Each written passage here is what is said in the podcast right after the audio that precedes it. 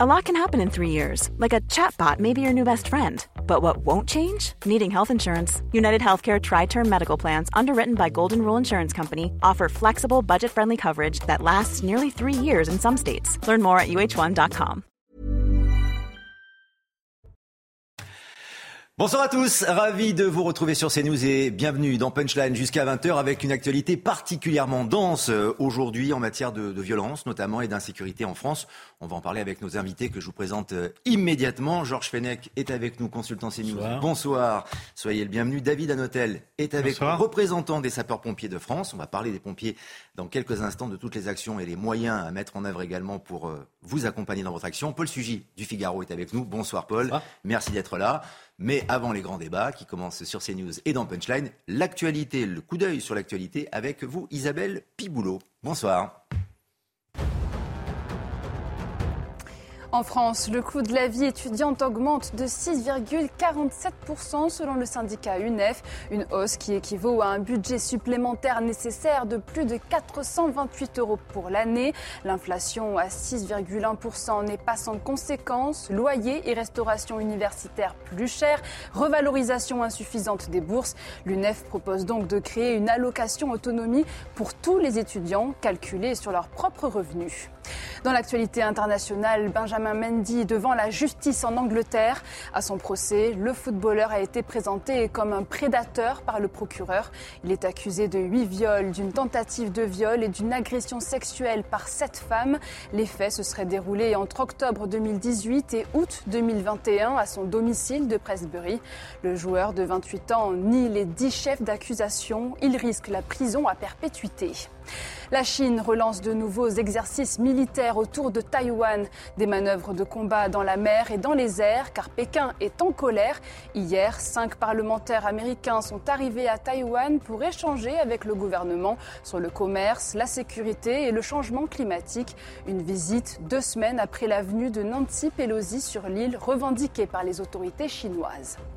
En Arménie, une explosion hier a fait au moins six morts et une soixantaine de blessés. Le drame s'est produit dans une zone commerciale de la capitale Erevan. Un incendie s'est déclenché et un bâtiment s'est effondré. Au moins 15 personnes sont portées disparues, prises au piège dans les décombres. L'origine de l'explosion reste indéterminée, mais la piste d'un attentat a été exclue. Merci Isabelle. Comme prévu donc avec nos invités sur CNews dans Punchline, les pompiers dans nos débats à présent, on les a vus à l'œuvre euh, sur le front des incendies tout l'été en France et ailleurs également, mais ce sont, les pompiers français qui sont à l'honneur ce soir sur, euh, sur CNews dans, Punchline.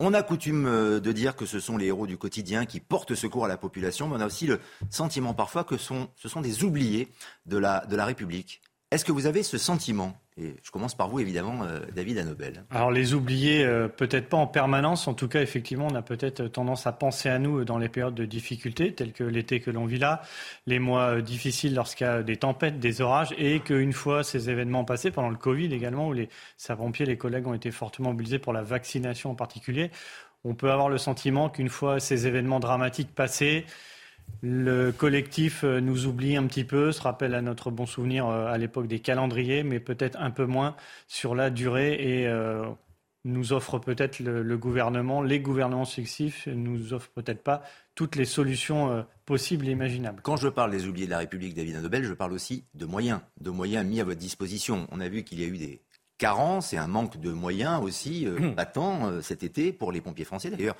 euh, on l'a dit sur l'antenne de CNews, des pompiers étrangers sont venus vous porter secours, en tout cas vous aider dans votre, dans votre tâche. Donc dans ce domaine-là, n'avez-vous pas le sentiment que les pompiers sont des oubliés de la République? Car il va y avoir une réunion très prochainement d'ailleurs à l'initiative d'Emmanuel Macron pour essayer de trouver des solutions. C'est peut-être un peu tard, non? On aurait sans doute pu euh, mieux faire euh, avant. On a beaucoup euh, focalisé au début de, la saison estivale sur la pratique des avions, des moyens aériens, qui sont là uniquement dans le système et de la responsabilité des gouvernements successifs et de l'État français à travers la sécurité civile. Mais effectivement, derrière, pour éteindre des feux, il faut également des moyens matériels tels que des camions. Effectivement, ça fait partie des, pistes de réflexion et de la volonté de la fédération de réclamer plus de moyens financiers pour investir dans l'acquisition de, camions supplémentaires et puis des moyens humains, bien évidemment. Ça passera par un renforcement euh, du nombre de sapeurs-pompiers volontaires, puisque la, fédération nationale souhaite euh, arriver à l'objectif en 2027 de 250 000 sapeurs-pompiers volontaires contre 197 000 à l'heure actuelle. Et puis euh, là, c'est un peu plus, un peu plus permanent, puisque ça concerne les sapeurs-pompiers professionnels.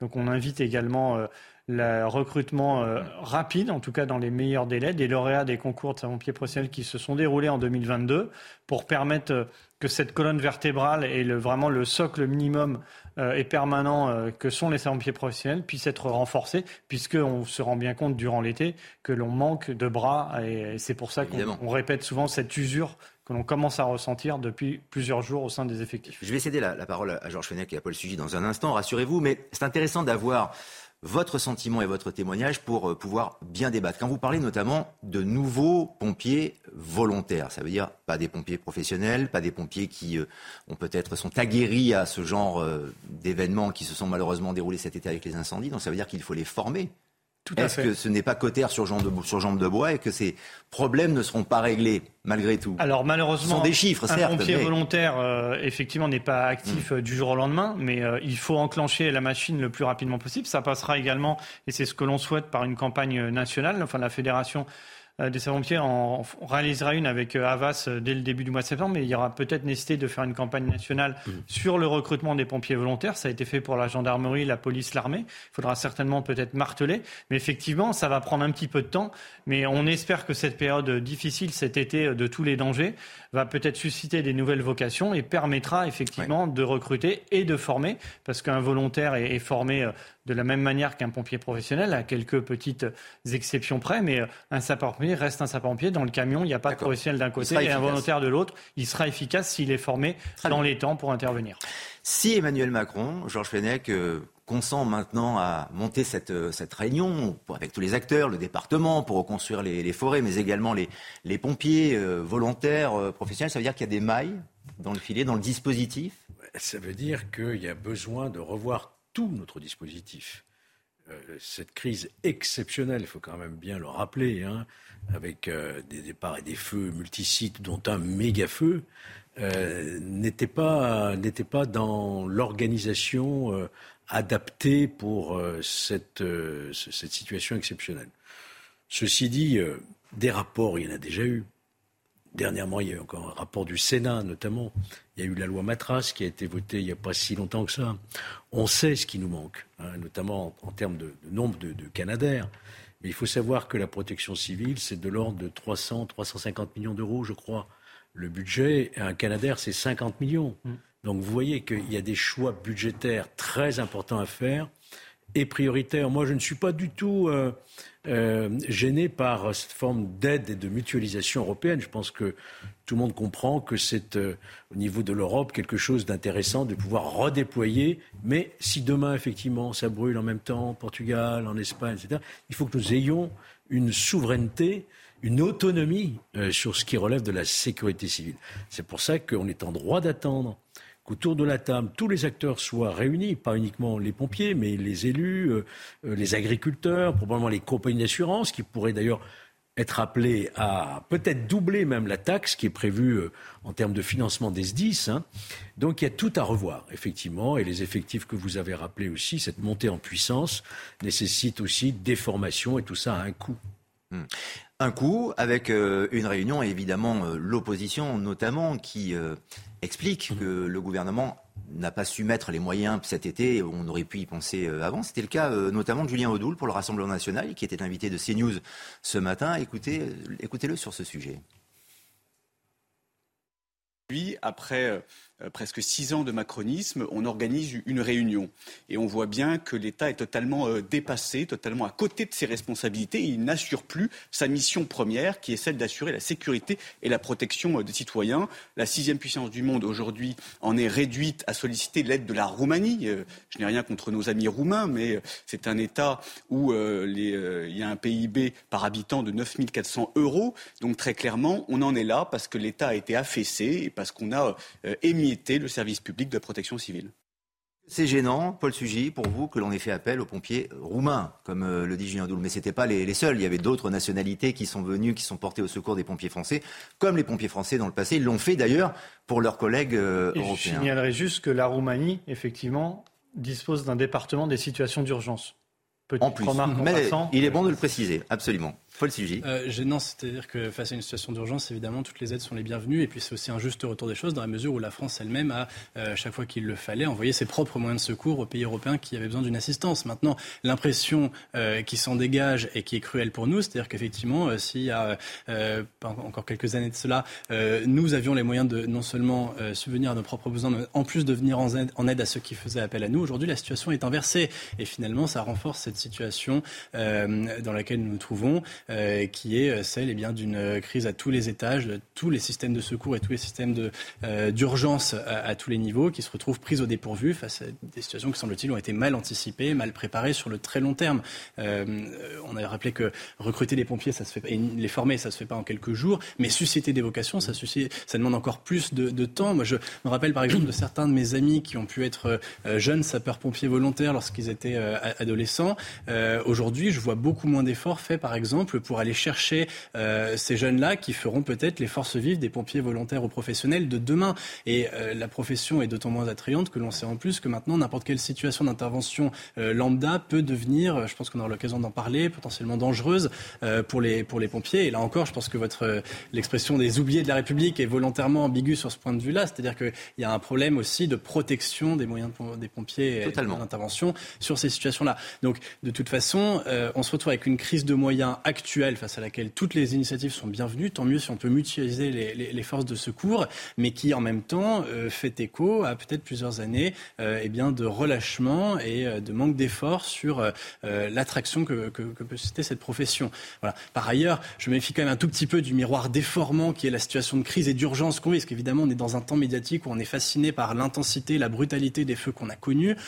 Semblerait-il que le dérèglement climatique en cours n'arrange pas les, les, choses, mais enfin, il, il faut bien voir aussi qu'on se retrouve face à une situation qui est exceptionnelle. Euh, cette année, c'est peut-être la France qui a brûlé euh, très profondément. L'an prochain sera peut-être euh, la Grèce ou l'Italie. Voilà, il ne faut pas non plus peut-être se retrouver prisonnier de cette logique qui voudrait tout exagérer parce que là, on a eu un été très difficile. Mais ce qui importe en effet, c'est que toutes les leçons en soient tirées de toute façon. Situation exceptionnelle, situation rare, c'est vrai, mais des, malheureusement des incendies, des feux il y en a tous les étés. Et ça, ça peut se prévoir tout de même. Tout à fait. Et c'est, euh, je, rebondis sur ce qu'a ce qu'a dit M. Fenech. Effectivement, euh, il ne faut pas tout révolutionner. Il y a quelque chose qui fonctionne très bien depuis des dizaines d'années sur l'arc méditerranéen. Le dispositif de lutte contre les feux de forêt euh, sur les départements du Sud-Est fonctionne. Mais effectivement, la nouveauté, c'est que ça ne se limite absolument plus à cette région. Et effectivement, la difficulté de cette année, c'est ces deux feux, voire trois maintenant, très importants en Gironde, dont l'un d'eux qui a, suscité, on a, suscité des débats, mais qu'on l'a nommé finalement méga feu. Et puis également de nombreux feux dans le, dans le nord de la France. Les, les 1500 hectares en Bretagne, les 1200 dans le Maine-et-Loire, la Somme, l'Oise ont brûlé en juillet euh, lors des, récoltes. Une situation effectivement euh, qui s'est propagée et, euh, et, ce besoin de, de renforcer nos moyens. La méthode existe, par contre les moyens sont certainement insuffisants à l'heure actuelle. Et puis on a peut-être également à apprendre, une fois de plus, hein, on n'est pas toujours les meilleurs du monde hein, et de l'Europe. On a certainement à apprendre de l'Espagne, du Portugal, le Portugal qui brûle chaque année, qui a vécu des feux très très importants avec plus de 100 000 hectares euh, régulièrement.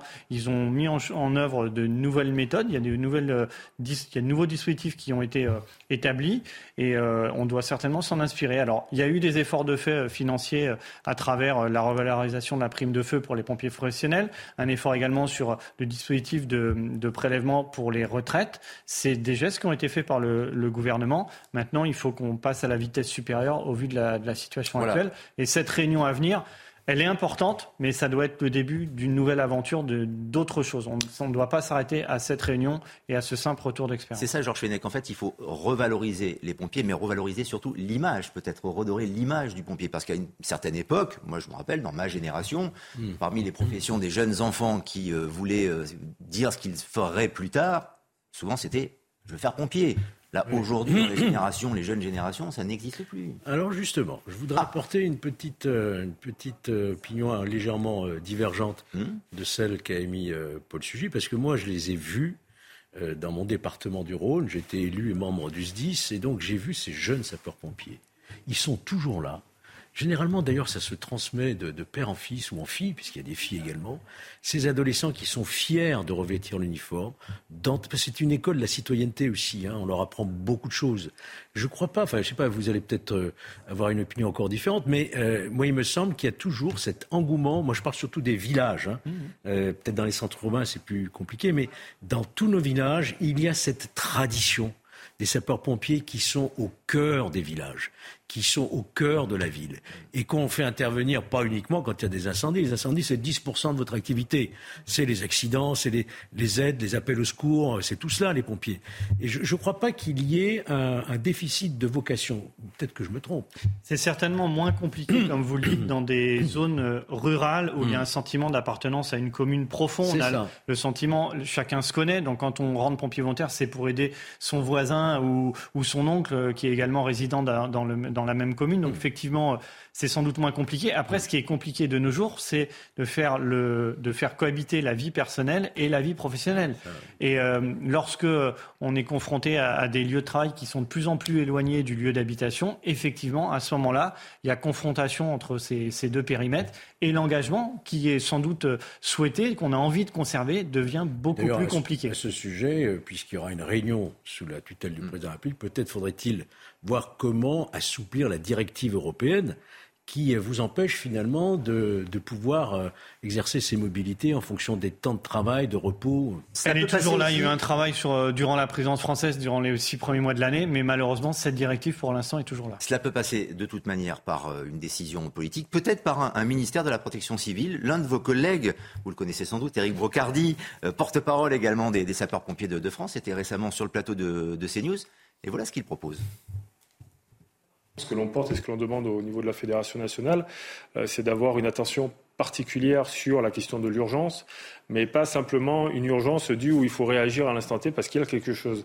L'objectif, en fait, d'un secrétariat d'État, de la protection civile ou d'un ministère de la protection civile, c'est de porter justement l'intérêt sur euh, la prévention d'une manière générale et globale.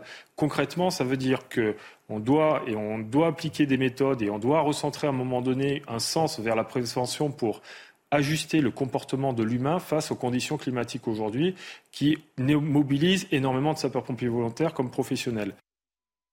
Ministère de la Protection civile, secrétaire d'État euh, de la Protection civile, un portefeuille. Paul Sugis, ça vous semble être une, idée pertinente euh, Il faudrait voir, mais on a déjà un gouvernement qui est pléthorique par rapport à ce qui nous avait été promis en termes d'ailleurs de réduction du nombre de portefeuilles. On peut créer un ministère pour tous les problèmes, si vous voulez, chaque fois qu'une actualité euh, en, chasse une autre. Simplement, ce qu'il faut, à mon avis, surtout, et je pense que c'est aussi ce que demande M. Brocardi, c'est peut-être simplement plus d'efficacité dans la prise de décision, c'est-à-dire que la courroie de transmission de la décision jusqu'à la réalité effective du terrain soit euh, finalement réduite. Ça, c'est euh, certainement quelque chose qui doit, à mon avis, être, euh, qui sera au menu de la réflexion que souhaite conduire Emmanuel Macron. Voilà. Maintenant, savoir qui sera à la tête de quel portefeuille, etc. Je ne suis pas certain que ce soit ce qui intéresse directement les soldats du feu qui se retrouvent en proie au, méga incendie.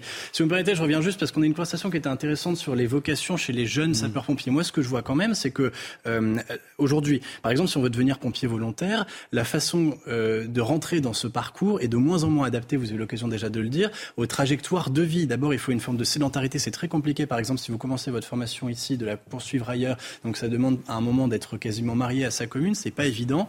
Euh, vous avez parlé de l'exemple dans le Rhône, euh, et, je ne sais pas comment font les, jeunes de Caluire-et-Cuire, mais même si vous êtes un jeune qui veut commencer aussi à un moment un parcours, pas forcément pour devenir pompier plus tard, mais au moins pour découvrir et euh, commencer une formation, et eh bien c'est pareil. Après, on est quasiment marié à la caserne. Peut-être qu'on pourrait réfléchir aussi à des choses plus courtes. Je vois qu'on a fait beaucoup d'efforts en termes de service civique. Pourquoi est-ce que, par exemple, tous ces jeunes qu'on a pas parfois du mal à occuper euh, avec leur polo bariolé dans telle ou telle association civique, eh bien pourquoi est-ce qu'on n'essaierait pas aussi de leur proposer peut-être une découverte euh, plus approfondie, et eh bien justement du monde de l'intervention, des secours, d'autant qu'en plus de ça, entre la réalité du métier des pompiers et la légende qu'on s'en fait, souvent il y a un fossé qui est immense.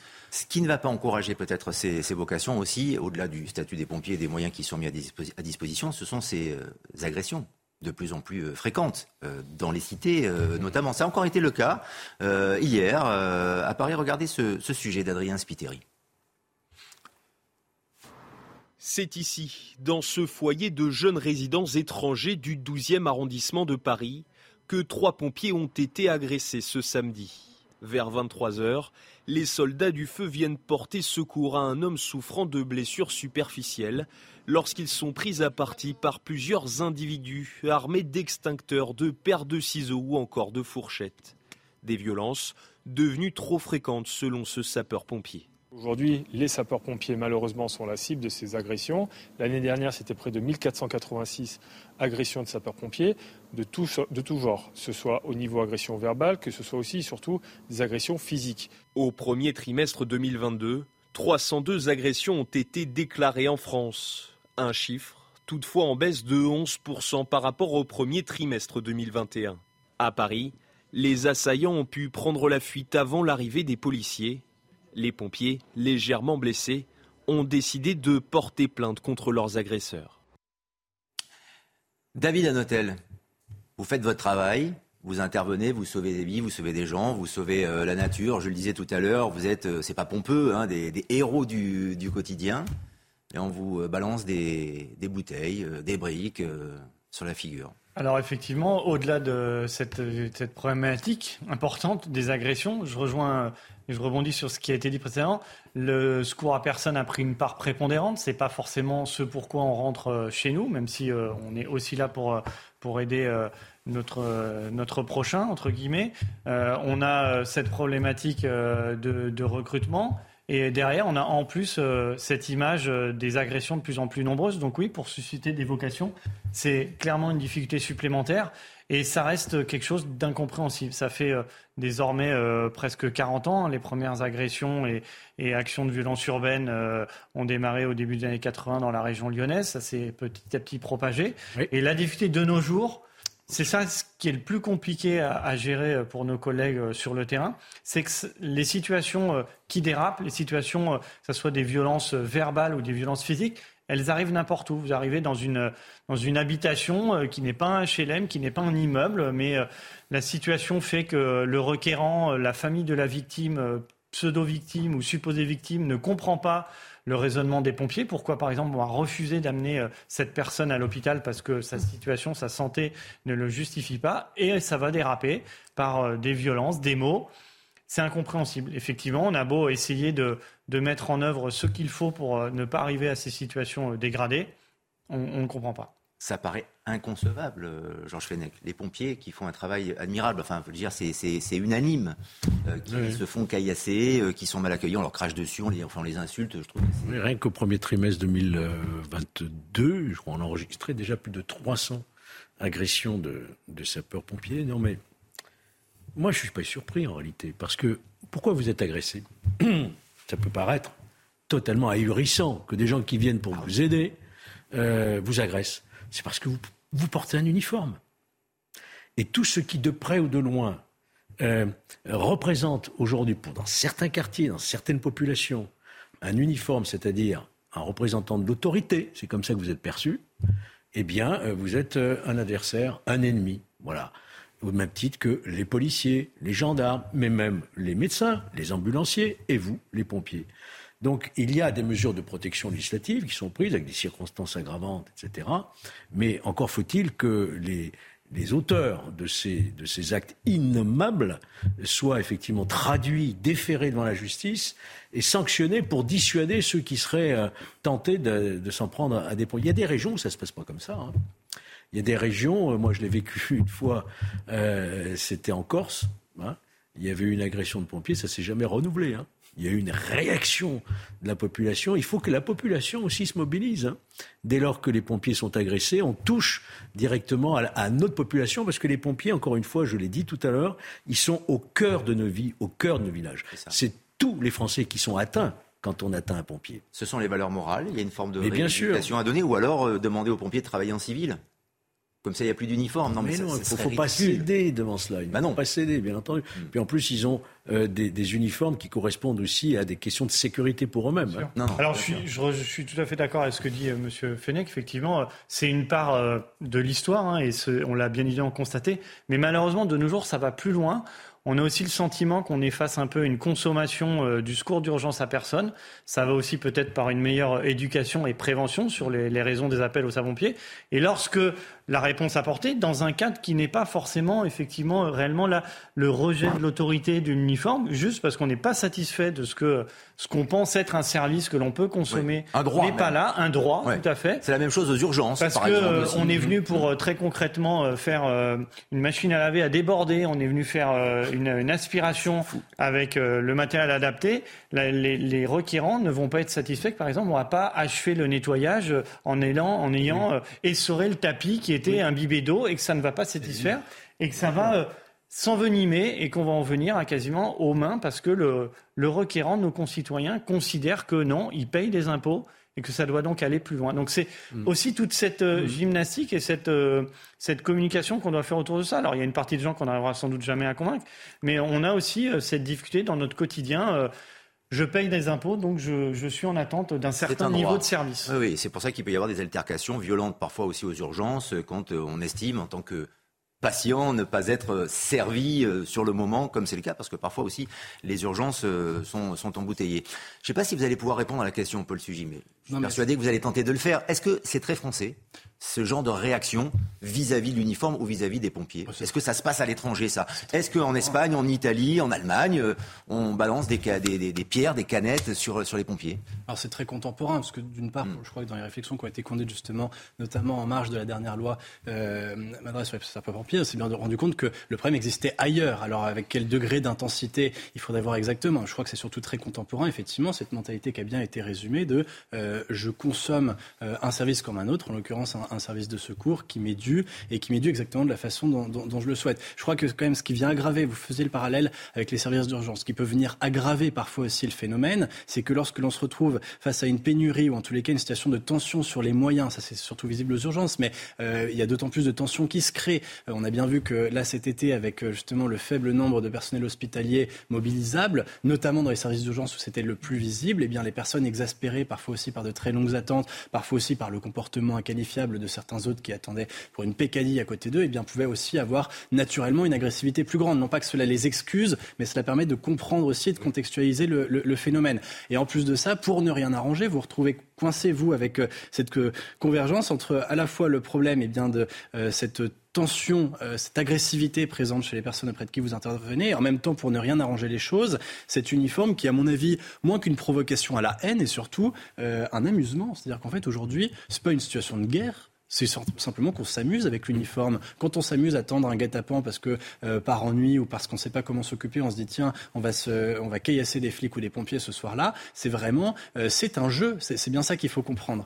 Moins d'une minute pour conclure sur cette thématique. Oui, un jeu, mais c'est surtout aussi euh, une façon de marquer une- une- son territoire.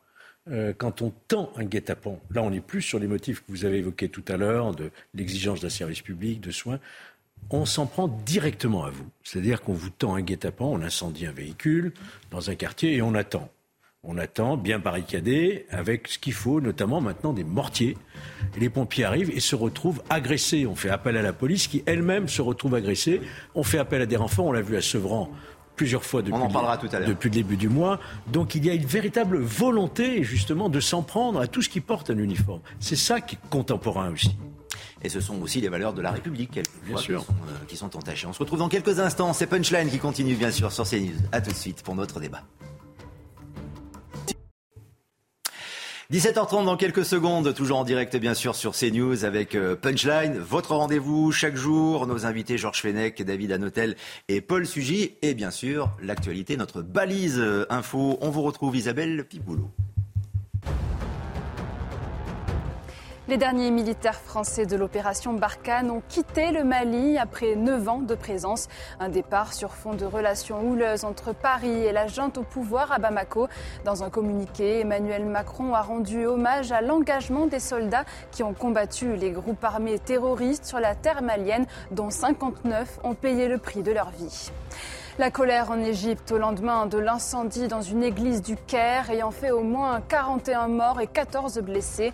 Les Égyptiens fustigent la négligence des autorités et demandent justice. Des témoins du drame accusent les secours d'avoir attendu 1h30 avant d'intervenir. Le feu a été déclenché par un court-circuit d'un climatiseur pendant une messe asphyxiant les victimes. Aux Pays-Bas, la justice rendra son verdict le 17 novembre dans le procès du crash du vol MH17. Le 17 juillet 2014, l'avion de la Malaysia Airlines qui devait relier Amsterdam à Kuala Lumpur s'écrase alors qu'il survolait l'est de l'Ukraine.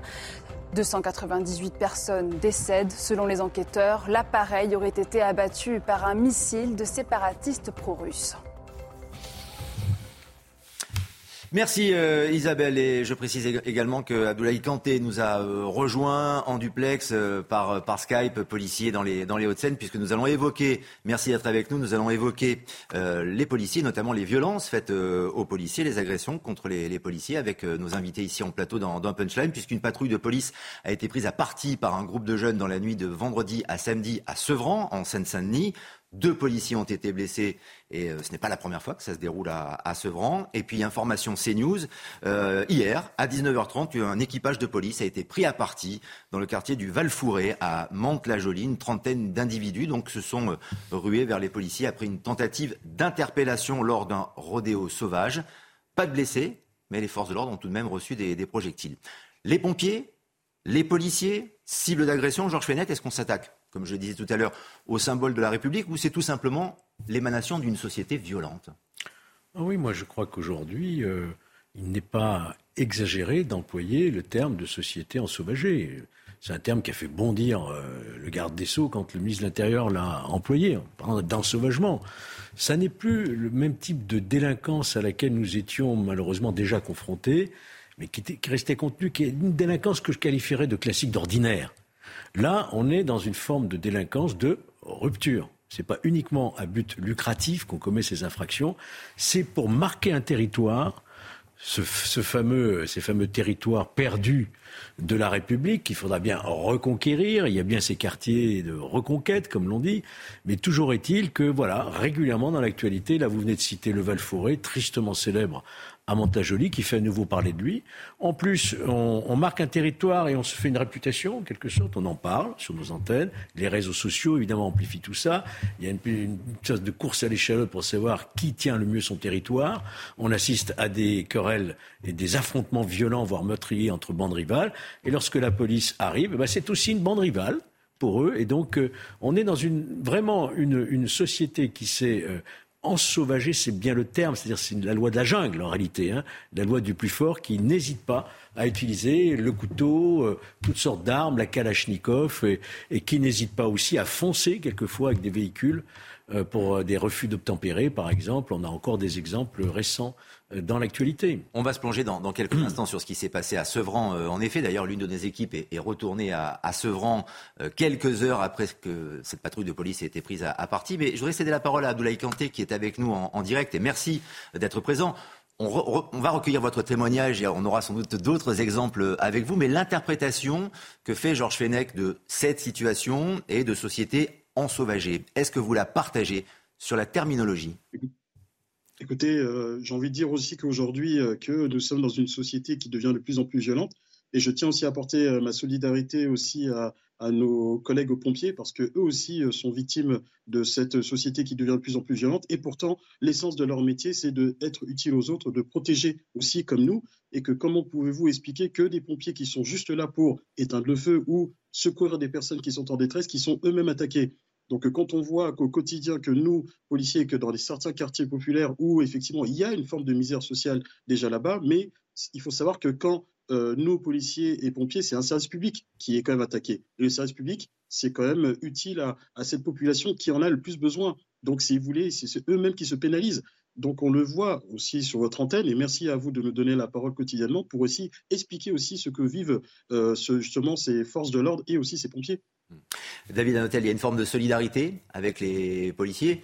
C'est pas vraiment le même métier. Néanmoins, il y a l'uniforme, comme le disait Georges Fenech euh, tout à l'heure, et il y a cette notion de service public que précisait euh, Plus que désolé, frustré, lorsque, comme le disait euh, M. Fenech, il y a des incendies qui sont allumés, préparés, et ce n'est que pour nous faire intervenir dans un premier temps, pour nous malmener derrière et attendre les forces de police qui, elles, prendront une deuxième charge encore plus violente. C'est forcément pas pour ça qu'on s'est engagé chez les sapeurs-pompiers.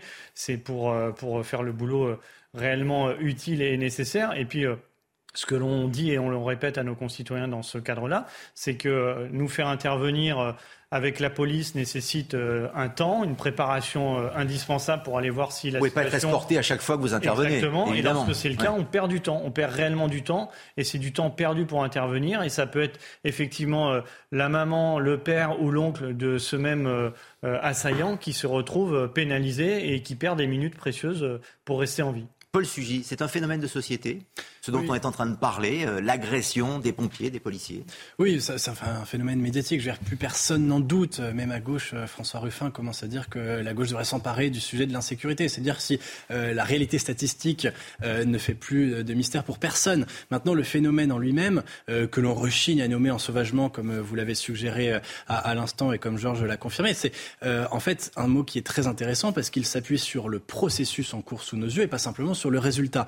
Des statistiques et des faits divers, vous en aurez toujours plus et vous pourrez toujours davantage vous convaincre de ce qui se passe vraiment. Mais comment est-ce qu'on en arrive là et quel est le phénomène culturel qui tend justement à ensauvager une partie non négligeable euh, de la société? Ça, c'est ce qui est intéressant parce que c'est ce sur quoi on peut agir principalement. Il y a une culture de la sauvagerie qui s'est installée, une culture dont l'on peut retracer, si ça euh, intéresse les téléspectateurs, l'origine très précise. Les rodéos ur- pardon, dont on parle, euh, c'est un phénomène qui apparaît dans les clips de hip-hop, d'abord américains, puis français. Ça a beaucoup plus d'impact lorsque des rappeurs français comme Jul ou d'autres s'en emparent parce que ça parle beaucoup plus à la population cible et ça devient l'expression d'une forme de sous-culture euh, qui intègre la violence et euh, la lutte contre les forces de l'ordre, tout ce qui incarne l'autorité légale, euh, comme une forme d'affirmation de soi, Un d'affirmation phénomène culturel identitaire. plus qu'un phénomène sociologique ou médiatique, comme vous l'avez dit tout à Bah, l'heure. c'est un les phénomène trois à la fois. C'est les trois à la fois, mais qui est, c'est un phénomène sociologique et médiatique qui a des racines culturelles.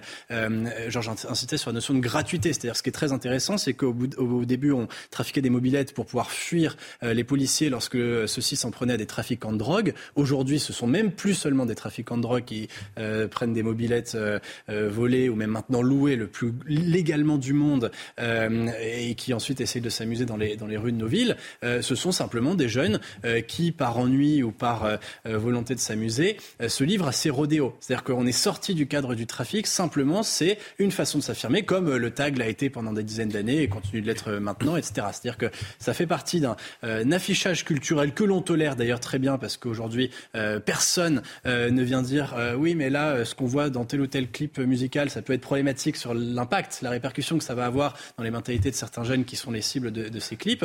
Mais derrière, eh bien, c'est pris au premier degré, imité, souvent d'ailleurs de façon encore plus dangereuse que dans ce que l'on voit dans les vidéos. Et ensuite, eh bien, ça devient un jeu. Et puis évidemment, vous avez un phénomène d'action et répression, c'est-à-dire que si les policiers, mais même maintenant les habitants des quartiers eux-mêmes viennent s'en prendre à ces jeunes, ils se font agresser parce que maintenant, ce sont plus seulement des Non, policiers qui sont agressés par les, les auteurs des rodéos urbains, c'est aussi les habitants qui simplement viennent dire mais chez nous la paix. Georges Fenech, c'est intéressant ce que dit Paul Sugy. C'est-à-dire qu'il y a là aussi la valeur de l'exemple, mais à travers les vedettes d'aujourd'hui, les rappeurs dont vous parlez, les clips qui incitent donc peut-être euh, finalement une forme d'impunité à agresser les pompiers, euh, les policiers, parce que c'est ce qu'il faut faire. Oui, moi Enfin, c'est je, ce qui est dit en tout cas. je voudrais exprimer un sentiment personnel. Hmm. Un sentiment personnel de, de grande tristesse et de grande déception et euh, un sentiment de grand pessimisme aussi. Pourquoi? Parce que quand, euh, comme c'est mon cas, on a vu évoluer euh, ce phénomène, moi, en 2001, je publiais un livre qui s'appelait Tolérance zéro. Tolérance en 2001. Quand je rouvre, quelquefois ça m'arrive, je ne change pas un iota. C'est-à-dire que ce qui s'est passé dans les années 80, 90, euh, on, aurait pu imaginer qu'on aurait pris le taureau par les cornes dès ce moment-là. hein. Et tout ce qui a été entrepris depuis cette époque, depuis 40 ans, c'est pas d'aujourd'hui que ça date, que ce soit les politiques de la ville où on a vraiment déversé des dizaines de milliards, ça n'a eu aucun impact. Euh, récemment encore, et je crois que c'est l'année dernière, euh, il y a 18 mois, on a vu incendier un centre culturel pour les jeunes à Chanteloup-les-Vignes. Chanteloup-les-Vignes qui avait été vraiment fait l'objet d'un plan de rénovation urbaine, etc. Ces équipements qui sont faits pour eux, pour ces jeunes-là, eux-mêmes les détruisent. Donc on se demande vraiment, mais quelle est demain la solution Est-ce qu'il y a encore une solution? Est-ce que c'est pas trop tard, voyez-vous? Mais en disant ça, c'est pas une attitude responsable, en tout cas sur un plan politique. Il faut toujours dire on va faire ceci, on va faire cela. Mais encore une fois, où est la volonté, la réelle volonté de s'attaquer véritablement à, cette gangrène qui gangrène non seulement nos banlieues, nos cités, mais également aujourd'hui le milieu rural et les centres-villes, les centres urbains? Abdoulaye Kanté, je ne vous oublie pas. Hein. Je euh, vous cède la parole dans, quelques instants. Je sais que vous êtes connecté en duplex euh, avec nous, mais j'aimerais, euh, pour toutes celles et ceux qui nous regardent actuellement, revenir sur ce qui s'est passé à, Sevran, les, violences, notamment de ce week-end, commises contre les forces de l'ordre. Notre équipe est retournée à Sevran, à la rencontre de la population, notamment des, des habitants. Loïc Tonté et Thibault Marcheteau.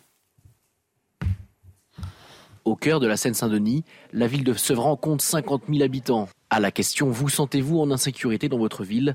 Les Sevranais sont mitigés et pointent du doigt un quartier en particulier. Moi, je pense que ça dépend des, de comment on dit, des quartiers. Parce que moi, je suis juste derrière l'église Saint-Martin, au niveau de l'ancien commissariat. Donc euh, là-bas, c'est vraiment calme, c'est une zone vraiment tranquille. Maintenant, ça dépend si on a Baudot. Généralement, c'est Baudot qui.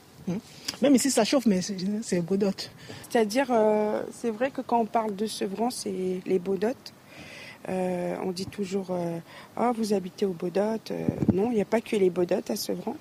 Les Baudottes, c'est ce quartier au nord-est de la ville. Samedi dernier, c'est ici qu'un guet-apens a été tendu aux policiers en patrouille. Leur véhicule s'est vu être la cible de mortiers d'artifice et de pierres à plusieurs reprises. Pour cet habitant qui est à Sevran depuis de nombreuses années, l'évolution de ce quartier n'est pas allée dans le bon sens jusqu'à une situation de non-retour. Ici, la loi, c'est, la, loi n'est pas totalement à l'état, il faut dire les choses. Hein.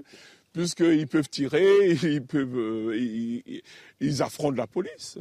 C'est malheureux à dire, mais c'est comme ça. Au début du mois, des policiers et des pompiers ont déjà été pris pour cible dans ce même quartier de Sevran. Abdoulaye Kanté, donc euh, en ligne euh, avec nous, y a-t-il des lieux, des endroits, des cités, des quartiers, des communes où la police ne peut plus aller? Je vous pose la question à vous qui, euh, justement, êtes policier, Abdoulaye. Je vais être très non, mais je vais être très clair avec vous. Il y a des lieux où effectivement il y a des quartiers qui sont difficiles d'accès pour les policiers, et il y a aussi, on va dire, aussi des quartiers où il faut reconquérir, c'est-à-dire ramener la République dans ces quartiers qui justement ne font plus, on va dire, une priorité, euh, euh, on va dire, tout ce qui est service public. Encore une fois, quand vous avez interrogé ces personnes, ce sont ces victimes-là dont je vous parlais tout à l'heure, ces victimes de ces voyous, de la voyoucratie. Mais le policier ne peut pas tout. Le policier ne peut pas tout parce que j'ai envie de vous dire que c'est toute une chaîne qui doit prendre sa responsabilité, que ça va de politique, de l'éducation jusqu'aux plus hautes sphères, de prendre le, le taureau par les cornes et de se dire qu'à un moment donné, stop. Vous savez, euh, quotidiennement, on parle toujours des faits divers, de tout ce qui se passe et tout, donc euh, des agressions des policiers, des pompiers, des médecins, des professeurs, mais au final, nous sommes dans le constat. Qu'est-ce qu'il faut faire pour être dans l'action, pour se dire, mais à un moment donné, nous sommes la République, nous sommes le service public et nous devons être là pour les concitoyens. Quand nous voyons nos collègues qui se sont fait agresser, des pavés qui ont été sur leur véhicule. Je vous rappelle qu'il y a un de nos collègues qui a été blessé. Ça aurait pu être pire s'il n'avait pas la vitre fermée. Nous avons déjà eu des véhicules qui ont été agressés. Quand vous attaquez un véhicule comme ça, c'est un service public en moins, une intervention en moins sur, par exemple, un féminicide, par exemple, ou sur des violences intrafamiliales. Donc, quand vous attaquez à coups de mortier un commissariat de police, c'est des interventions en moins pour des personnes qui ne peuvent pas déposer plainte. Et c'est ça, en fait, encore qu'il faut conscientiser. Mais la police ne peut pas tout. Ça va jusque dans la chaîne de l'éducation, c'est-à-dire parentale, de l'éducation nationale et tous les services sociaux qui vont avec. Parce qu'à un moment donné, tout remettre sur la police, la police ne pourra pas tout régler. vous savez, la police, c'est quoi? C'est un peu cette espèce de, de, couteau suisse à qui on demande beaucoup de choses, mais avec peu de moyens. Donc, effectivement, on va faire le travail. Effectivement, il faut que le ministre nous fait confiance, mais il faut aussi la population. Et je veux dire aussi, par rapport à ces messages aussi euh, dénigrants de certains partis politiques qui euh, voilà, tendent à nous opposer à la population. Nous ne sommes pas les ennemis de la population, que, ce soit, que cela soit bien clair. Donc aujourd'hui, il faut être clair et net face à cette insécurité qui est montante dans ces quartiers qui ont besoin de sécurité. Parce que vous avez les habitants qui se plaignent quand on parle des routes urbains, quand vous avez, euh, on va dire, des policiers qui essaient de faire leur travail, mais au-delà de ça, c'est nous après qui sommes responsables en cas d'accident. Vous avez des films, comme vous l'avez dit, votre euh, interlocuteur peu sujet, c'est une question de culture. Certains y voient comme, on va dire, quelque chose de, de, de, de banal où il faut justement s'afficher. Je ne vous parle même pas des réseaux sociaux, où il y a aussi une forme de challenge, se dire je vais m'afficher pour fuir un contrôle de police. Mais quelles sont les conséquences par la suite? Vous avez quand même un individu très récemment qui s'est fait tuer parce que juste simplement il était incommodé par ses rodéos. Qu'est-ce qu'on veut de cette société? On veut une société comme ça où tout le monde euh, part comme ça en vrille? Qu'est-ce qu'on va donner à nos enfants? C'est ça qu'il faut se dire aujourd'hui. Soyons, réveillons-nous un petit peu. La, personne qui a été tuée dont, vous parlez, ça s'est déroulé à Colmar le week-end dernier. On en parlera euh, après 18h dans, dans Punchline et on va évoquer évidemment ces, euh, rodéos euh, tout à l'heure. Juste témoignage tout de même pour bien comprendre. On sent qu'il y a beaucoup de, colère et de déception dans votre propos, Abdoulaye Kanté, et, ça se comprend. Mais y a-t-il, dans l'exercice de, de votre fonction, parfois un sentiment de peur quand vous êtes obligé d'intervenir dans un quartier, par exemple, dans un endroit en particulier? Vous savez, quand on fait le métier de policier, donc euh, effectivement, on est confronté à la peur. Mais justement, être professionnel face à la peur, c'est ce qui nous anime. C'est-à-dire qu'il ne faut pas, euh, on va dire, reculer. Si vous reculez, c'est que forcément, ces individus ont gagné. Et donc, euh, le terme service public et aussi être utile aux autres n'existe plus. Donc, oui, on est confronté à la peur oui, on, craint aussi pour nos vies parce que nous avons des collègues aussi qui se font attaquer. On se fait attaquer quotidiennement parce que nous portons l'uniforme. Et l'uniforme ne représente rien pour ces personnes-là. Il y a une forme de désinhibition euh, euh, face à la violence. C'est-à-dire que maintenant, il y a cette banalisation de la violence gratuite tout ce qui représente l'État aujourd'hui. C'est une réalité. Ce n'est pas un sentiment, c'est juste une réalité. Mais aujourd'hui, il faut encore dire que nous sommes l'autorité, l'État, et que face à ces individus, donc on ne doit pas céder. Oui, il y a des policiers qui se font cracher dessus, qui se font insulter, mais au-delà de ça, on ne doit pas reculer. Paul Sugy, votre sentiment, est-ce que ce sont des, poches, des, enclaves, des endroits, ce qu'on pourrait appeler des zones de non-droit? Ou ce que est en train de décrire euh, Abdoulaye Kanté euh, est en train de se, dérouler? Ou est-ce que c'est une idée euh, plus globale?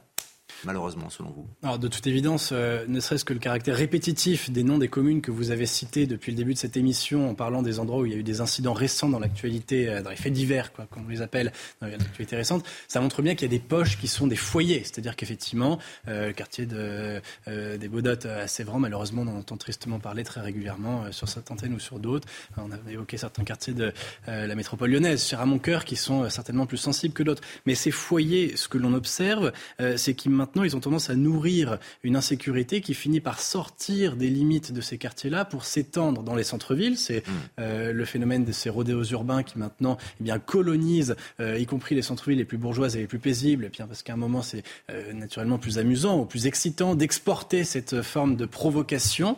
et puis, on a eu l'occasion de le mentionner au détour de notre conversation tout à l'heure dans les quartiers ruraux. Et ça, je crois que c'est d'abord le caractère extrêmement perméable eh bien, de nos jeunesses aujourd'hui, eh bien cette sous-culture sortie euh, tout droit des banlieues dites euh, chaudes ou sensibles. Aujourd'hui, cette sous-culture s'exporte et devient pratiquement euh, la norme ou le modèle pour des jeunesses qui n'y étaient initialement pas sensible. Et puis, eh bien, d'autre part, euh, la pénurie de moyens et peut-être aussi d'ambition euh, dans finalement des quartiers beaucoup plus grands et des territoires beaucoup plus vastes que simplement ces quelques poches sensibles, et bien, fait que nous n'avons pas toujours maintenant la possibilité de faire face et que, bien naturellement, euh, la nature ayant horreur du vide, lorsque l'État recule quelque part, eh bien, la gangrène s'y répand à, la place. Donc, si vous voulez, en partant de ces poches-là, on se retrouve face à un phénomène qui maintenant devient terrifiant par son ampleur et le caractère quasiment euh, holistique euh, de, de sa façon dont il se répand. Georges Fenech, le phénomène devient terrifiant, pour euh, paraphraser Paul Sugy, mais surtout parce qu'il est médiatisé à l'ère des réseaux sociaux. Tout va très vite aujourd'hui, mais ce genre de situation a toujours existé. Il y a toujours eu, il y a 20 ans, 30 ans, des quartiers où il était difficile pour la police d'intervenir. je, le disais, on n'a pas été en capacité.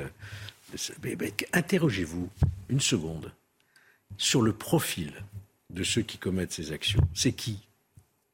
Ce sont des pères de famille de 40, 50 ans qui vont au travail, qui euh, s'occupent de leurs enfants. Euh, sont eux qui incendient les véhicules et qui caillassent et... Non, ce sont des jeunes, comme on dit. Des jeunes, très jeunes.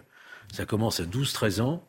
Ça va jusqu'à 20, 25 ans, allez, 30 ans maximum. Ce qu'on appelait les sauvageons il y a quelques années. Ce que Jean-Pierre Chevènement avait qualifié de sauvageons. Bernard Cazeneuve aussi, il a dit. Vous comprenez, là où on a vraiment péché, me semble-t-il, c'est qu'on a porté au nu l'ordonnance de 1970 sur la délinquance des mineurs comme étant inscrite dans le marbre avec comme priorité le tout préventif, le tout éducatif. On a oublié le volet répression. Ce qu'on appelait à une certaine époque, dans les années 80, l'éducation surveillée, ça voulait bien dire quelque chose, s'est transformé en protection judiciaire de la jeunesse. C'est-à-dire que euh, ces bandes de jeunes sont considérées comme des jeunes qu'il faut protéger, pas qu'il faut punir. Et vous voyez bien toutes les réformes, et les réformes récentes qui ont été prises sous le quinquennat précédent, euh, sur la réforme des mineurs, de la délinquance des mineurs, on a commis encore une fois une erreur historique. Ce qu'on attend, si vous voulez, parce qu'un crime ou délit à peu près euh, sur, euh, sur 4, 5, c'est le fait d'un jeune, d'un mineur, tout confondu. Hein. Ce qu'on attend aujourd'hui, je pense, si on veut vraiment tuer dans l'œuf cette criminalité, c'est une sanction immédiate et très proche de la commission des faits. Or, qu'est-ce qu'on a fait avec la dernière réforme, il y a deux ans? On a prévu une césure du procès pénal. C'est-à-dire que le mineur comparaît une première fois où on lui dit t'es coupable. Mais on te reconvoque dans six mois, dans neuf mois, pour savoir quelle est la sanction qu'on va prononcer. On va voir comment tu vas évoluer si vous voulez, le, mineur devient un caïd à partir du moment où il n'a pas de sanction. Il le prend comme une forme d'impunité, voire même d'encouragement, ce qui décourage par contre les services de police qui ont mis beaucoup de mal pour les interpeller. Il nous faut une politique vraiment d'une très grande fermeté, rétablir les courtes peines et faire en sorte que les mineurs soient jugés tout de suite après l'infraction pour qu'ils prennent conscience avant de s'endurcir et de devenir des grands délinquants. Abdoulaye Kanté, c'est aussi le constat que vous faites, c'est-à-dire que la justice n'est pas assez sévère. Vous faites votre travail, vous interpellez, mais euh, finalement, euh, les fauteurs de troubles peuvent euh, recommencer assez rapidement. Est-ce que c'est ça la situation? On pourrait la résumer ainsi? Bah, disons que quand les fauteurs de troubles se sentent, on va dire, pensent que la justice n'est pas assez sévère, donc ça leur permet aussi de recommencer parce qu'ils estiment que la justice, on va dire, leur a fait une petite tape à la main, donc pour eux, pas de problème, on continue. Donc oui, effectivement, je pense qu'il faut rétablir les peines minimales pour que justement, que dès qu'un jeune mineur ou un individu qui s'attaque au service public, un policier ou un, médecin ou un pompier, donc tout de suite soit sanctionné immédiatement. Et que voilà, si euh, ce n'est pas fait, donc forcément l'individu recommencera. Et on le voit tous les jours au quotidien. Donc tant qu'il n'y aura pas des décisions fermes euh, prises par la justice, donc on continuera toujours dans ce, si vous voulez, c'est un peu ce tonneau de Danaïde, donc on pense le remplir, mais en fait c'est un peu dans le vent. Vous faites le même constat, David Anotel, si euh, la justice euh, agissait dans un sens euh, peut-être plus, plus répressif, plus sévère, vous seriez plus en confiance quand vous avez à, intervenir Alors malheureusement, dans notre cas, bien souvent les auteurs ne sont pas poursuivis parce qu'ils ne sont pas arrêtés. Hein. lorsque ça se passe en pleine nuit et que vous avez un fourgon qui Même reçoit des cailloux ben, l'identification des assaillants, puisqu'on peut parler comme ça, est compliquée. Maintenant, en ce qui nous concerne, on on a constaté depuis quelques années une meilleure prise en compte euh, par le parquet. Mais ça représente une part infime du nombre d'infractions qui sont constatées, puisque encore une fois, les, auteurs, bien souvent, malheureusement, euh, ne, sont pas, ne sont pas arrêtés, malgré le travail euh, remarquable des forces de police. Mais il n'y a pas suffisamment sur chaque incident d'indices qui permettent de remonter la plotte. Et puis, bien on le sait, on le sait tous que la parole est absolument pas libre dans ces quartiers. Donc, malheureusement lorsque les auteurs euh, ne sont pas arrêtés, euh, le résultat est, décevant. Et on parlait de jeunesse tout à l'heure avec euh, Georges Fenech, de ces fameux sauvageons, Paul Sugy. Aujourd'hui, ces jeunes, en plus, ont une mentalité qui est totalement renforcée. Je ne dis pas qu'il y a un sentiment d'impunité, mais ils n'ont peur de rien. C'est-à-dire qu'on avait peur de l'uniforme avant. Pardon, hein, je ne veux pas jouer à, l'ancien combattant, mais on, en est là aujourd'hui. En, tous les cas, ce qui est certain, c'est que l'on voit une instrumentalisation du langage qui est tenu dans les débats politiques ou des débats d'actualité que l'on peut avoir, et justement tout ce que l'on tend à démontrer en termes justement d'impuissance de la justice. On voit que c'est instrumentalisé dans le discours de ces jeunes eux-mêmes, euh, puisque euh, n'est pas rare maintenant que l'on voit tel ou tel délinquant dire, l'effronterie de dire au policier lui-même, mais de toute façon, qu'est-ce que tu peux contre moi? Tu sais très bien que dans quelques semaines, je serai déjà de nouveau euh, c'est-à-dire qu'effectivement, il y a une prise de conscience de cette espèce de, de, protection euh, de fait euh, qui est liée à euh, la lenteur, voire l'impuissance pénale de, la justice, quand bien même les, les, les, les, individus sont appréhendés. Et puis effectivement, de toute façon, on sait très bien que les appréhender est toujours très difficile, compte tenu du fait que tous les moyens de surveillance que vous pouvez mettre en place seront systématiquement détériorés, du fait que, eh bien, on peut se douter que lorsque, par exemple, une intervention musclée euh, a, lieu, eh bien, euh, il y a d'autres priorités que d'aller rattraper tous ceux qui s'amusent en même temps à provoquer les, forces de l'ordre à côté. Donc, c'est-à-dire que de toute façon, ils en ont conscience et en plus de ça, ils s'en vantent. 18h dans quelques minutes dans Punchline. Un grand merci à David Anotel et bravo encore une fois aux, pompiers. On espère que les conditions vont s'améliorer dans toutes circonstances hein, pour que vous puissiez travailler sereinement. On va parler des, des rodéos urbains dans quelques instants. Alors peut-être que Abdoulaye Kanté pourra nous accorder encore quelques minutes. On verra ça pendant le flash d'information. On se retrouve évidemment avec nos invités sur le plateau. À tout de suite. Punchline, votre rendez-vous, ravi de vous accueillir si vous nous rejoignez sur euh, CNews. Nos invités sont là, bien sûr, toute l'actualité, les débats, 18h dans quelques secondes. Un point sur l'actualité avec vous, Isabelle Piboulot. Pour éviter les incendies, ce 15 août se passera de feux d'artifice dans plusieurs communes françaises. Une trentaine de préfectures ont pris des arrêtés. Les feux ont été annulés en raison de cette sécheresse historique qui touche une grande partie du pays. Dans l'actualité internationale, Benjamin Mendy devant la justice en Angleterre à son procès. Le footballeur a été présenté comme un prédateur par le procureur. Il est accusé de huit viols, d'une tentative de viol et d'une agression sexuelle par sept femmes. Les faits se seraient déroulés entre octobre 2018 et août 2021 à son domicile de Prestbury. Le joueur de 28 ans nie les dix chefs d'accusation. Il risque la prison à perpétuité. Inondation meurtrière en Afghanistan. Au moins 29 personnes ont été tuées et une cinquantaine blessées. Au cours des dernières 24 heures, trois provinces ont été principalement touchées par des pluies diluviennes. Des dizaines de maisons dans l'est du pays ont été détruites, mais aussi des routes et des champs.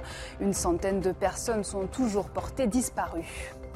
Au Kenya, William Ruto, vainqueur de la présidentielle, le vice-président sortant a été élu avec 50,49% des voix contre 48,85% concurrent Raila Odinga.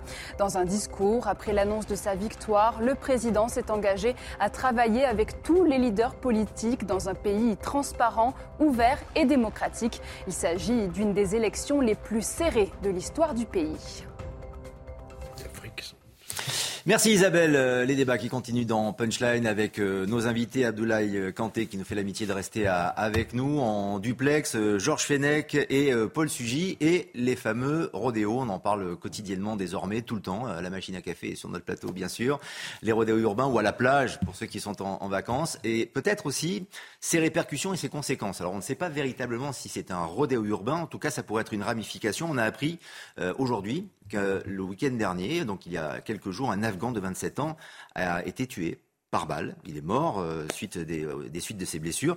Euh, pas de confirmation, donc il s'agit d'un vidéo, d'un rodéo, mais les faits se sont produits samedi en milieu de journée dans le quartier de l'Europe à Colmar, en Alsace, alors qu'un groupe partageait un barbecue avant d'être importuné par le bruit d'un scooter dont le conducteur effectuait des allers-retours. Il s'en est suivi une altercation. Le conducteur a fini par quitter les lieux avant de revenir et de tirer sur l'un des membres du groupe qui est donc mort. Et il s'est donc euh, ensuite enfui. Est-ce que c'est une ramification, une déclinaison de ces rodéos, euh, Georges Fenech? Je ne sais pas. Je ne connais pas précisément. Je ne connais pas. Les causes et les effets, en tout cas. C'est-à-dire que là, ça, ça, montre l'irascibilité aujourd'hui des gens, quoi. Euh, voilà, qui ne se supportent plus effectivement ce genre d'attitude. Mais vous savez, les, les, règlements de compte, les bagarres qui se terminent très très mal, il y en a malheureusement presque quotidiennement. Hein. Euh, j'ai encore le souvenir de ce formidable joueur de rugby argentin qui était intervenu à Saint-Germain-des-Prés quand même euh, pour euh, essayer d'arrêter une altercation. Ils sont revenus, ils l'ont abattu. Il en est mort. Ils l'ont abattu, il, il en est mort. Donc voilà, on a affaire à des individus qui n'ont plus aucun, aucune limite. C'est ça que je retiens. Hmm.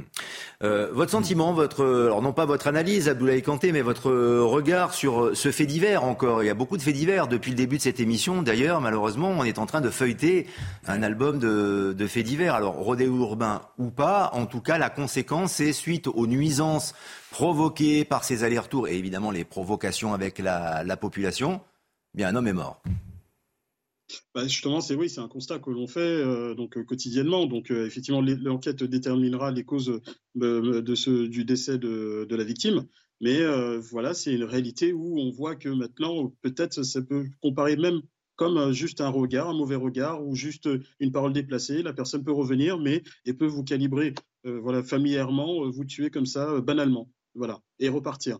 Donc c'est vrai que ça, on va dire confirme l'état de notre société où aujourd'hui, vous pouvez, pour peut-être une petite altercation, trouver la mort. Donc, comme le disait M. Fenech, quand on fait le comparatif avec ce qui s'est passé avec le joueur de rugby qui est décédé, malheureusement décédé à Saint-Germain-des-Prés. Donc oui, voilà, ce, quand on voit ce genre d'attitude, c'est que maintenant les individus n'ont plus peur d'aller carrément violenter mortellement des personnes si ça ne leur plaît pas. Mmh. Et c'est vrai que si on doit parler des rodéos, j'anticipe un peu sur le sujet, mais c'est vrai que c'est un phénomène qui, qui existait déjà depuis un certain nombre d'années, mais qui s'est encore plus développé avec la médiatisation et aussi avec l'affût sur les réseaux sociaux, comme je vous l'ai dit par ailleurs, c'est qu'il y a une forme de challenge où ces individus maintenant n'ont pas peur de se montrer par rapport à, voilà à on va dire leurs followers. Quand on voit par rapport au gang des Dalton, vous savez à Lyon, qui euh, faisaient carrément de la publicité de leurs méfaits et euh, ça faisait grandir un peu leur communauté. Et il y a eu un effet mimétisme aussi dans tous les autres quartiers euh, populaires de France. Donc, et certains-là, c'était une forme d'impunité. Le gouvernement met en place une certaine politique de fermeté. Je pense qu'il faut aller encore plus loin, notamment en, en, allant en essayant de donner, on va dire, beaucoup de moyens à nos collègues pour pouvoir intervenir proprement et aussi que nos collègues aient une protection juridique, parce que je rappelle que c'est quand même des risques de pouvoir interpeller un individu qui ne veut pas se laisser arrêter. Vous êtes en train de nous dire, Abdoulaye Kanté, que ça peut devenir un sport national grâce aux réseaux sociaux Ça l'est déjà. Ça l'est, ça l'est, ça l'est déjà, il faut le dire. Ça l'est parce que euh, pas un jour, avant c'était en semaine, pas un jour où vous n'avez pas un sujet sur les rodéos ou des individus qui euh, euh, comment dire, échappent à un contrôle de police. Mais là aujourd'hui, c'est qu'il y a des drames qui s'en suivent. Parce que quand un individu ne veut pas se laisser, se laisser contrôler, c'est c'est uniquement parce que déjà d'une, la moto n'est pas homologuée, démuni de plaques et l'individu n'est pas casqué et n'a pas de permis, donc tous ces éléments sont réunis pour que ce qui est un refus tempérer et qui ne veut pas tempérer au contrôle des forces de l'ordre. Donc euh, et de l'autre côté, quand vous vous arrêtez pas, vous pouvez occasionner un danger pour vous-même et pour autrui. Combien d'accidents, combien de drames, combien de, personnes malheureusement ont dû faire face à des décès suite à un refus tempérer? Donc on le voit quotidiennement. Et sachant qu'il y a un refus tempérer euh, toutes les 20 minutes en France. Et des enfants récemment euh, aussi, une petite fille euh, il, y a, il y a quelques jours maintenant. Votre sentiment, Paul Sugy, sur, sur ce sujet? On faisait référence tout à l'heure à cette prise à partie des, des policiers à, à Mantes-la-Jolie. C'était suite justement à une interpellation après euh, un rodéo. Euh, le drame que vous relatez là, je crois, mérite de placer le sujet des rodéos urbains sur le, euh, finalement le véritable axe qui mérite de nous intéresser. C'est-à-dire que des individus qui prennent tous les risques et font courir ces mêmes risques aux habitants de leur quartier, ceux qui passent par les rues, qui ont le malheur de croiser leur chemin, c'est extrêmement grave. C'est évidemment une forme de provocation. Et on l'avait vu singulièrement avec la façon dont le groupe des Delton communiquait sur les réseaux sociaux, mmh. une forme de provocation à l'égard des forces de l'ordre. Mais à la limite, s'il ne s'agissait que d'enfreindre la loi, ce serait important de faire respecter la loi. Mais le cœur du problème n'est pas là. C'est un problème de tranquillité publique. C'est-à-dire que c'est pas simplement des individus qu'il faut appréhender pour que la peur change de camp. C'est aussi et avant tout des habitants à protéger contre le véritable fléau qui est cette espèce d'intranquillité permanente qui fait que le bruit et l'insécurité endémique eh bien, envahissent la vie quotidienne, que cette vie quotidienne n'est plus jamais paisible et que les personnes qui euh, rentrent le soir ou le week-end chez eux ne peuvent plus se reposer, ne laissent plus sortir leurs enfants ou plus après une certaine heure parce qu'ils ont peur ou simplement que les nuisances les envahissent partout. Emmanuel Macron, dans une interview qu'il avait donnée au Figaro, avait eu des mots extrêmement justes pour désigner ça. Il parlait d'un droit à la tranquillité. Euh, que Dieu l'entende. Je crois que ne peut pas trouver une expression plus juste.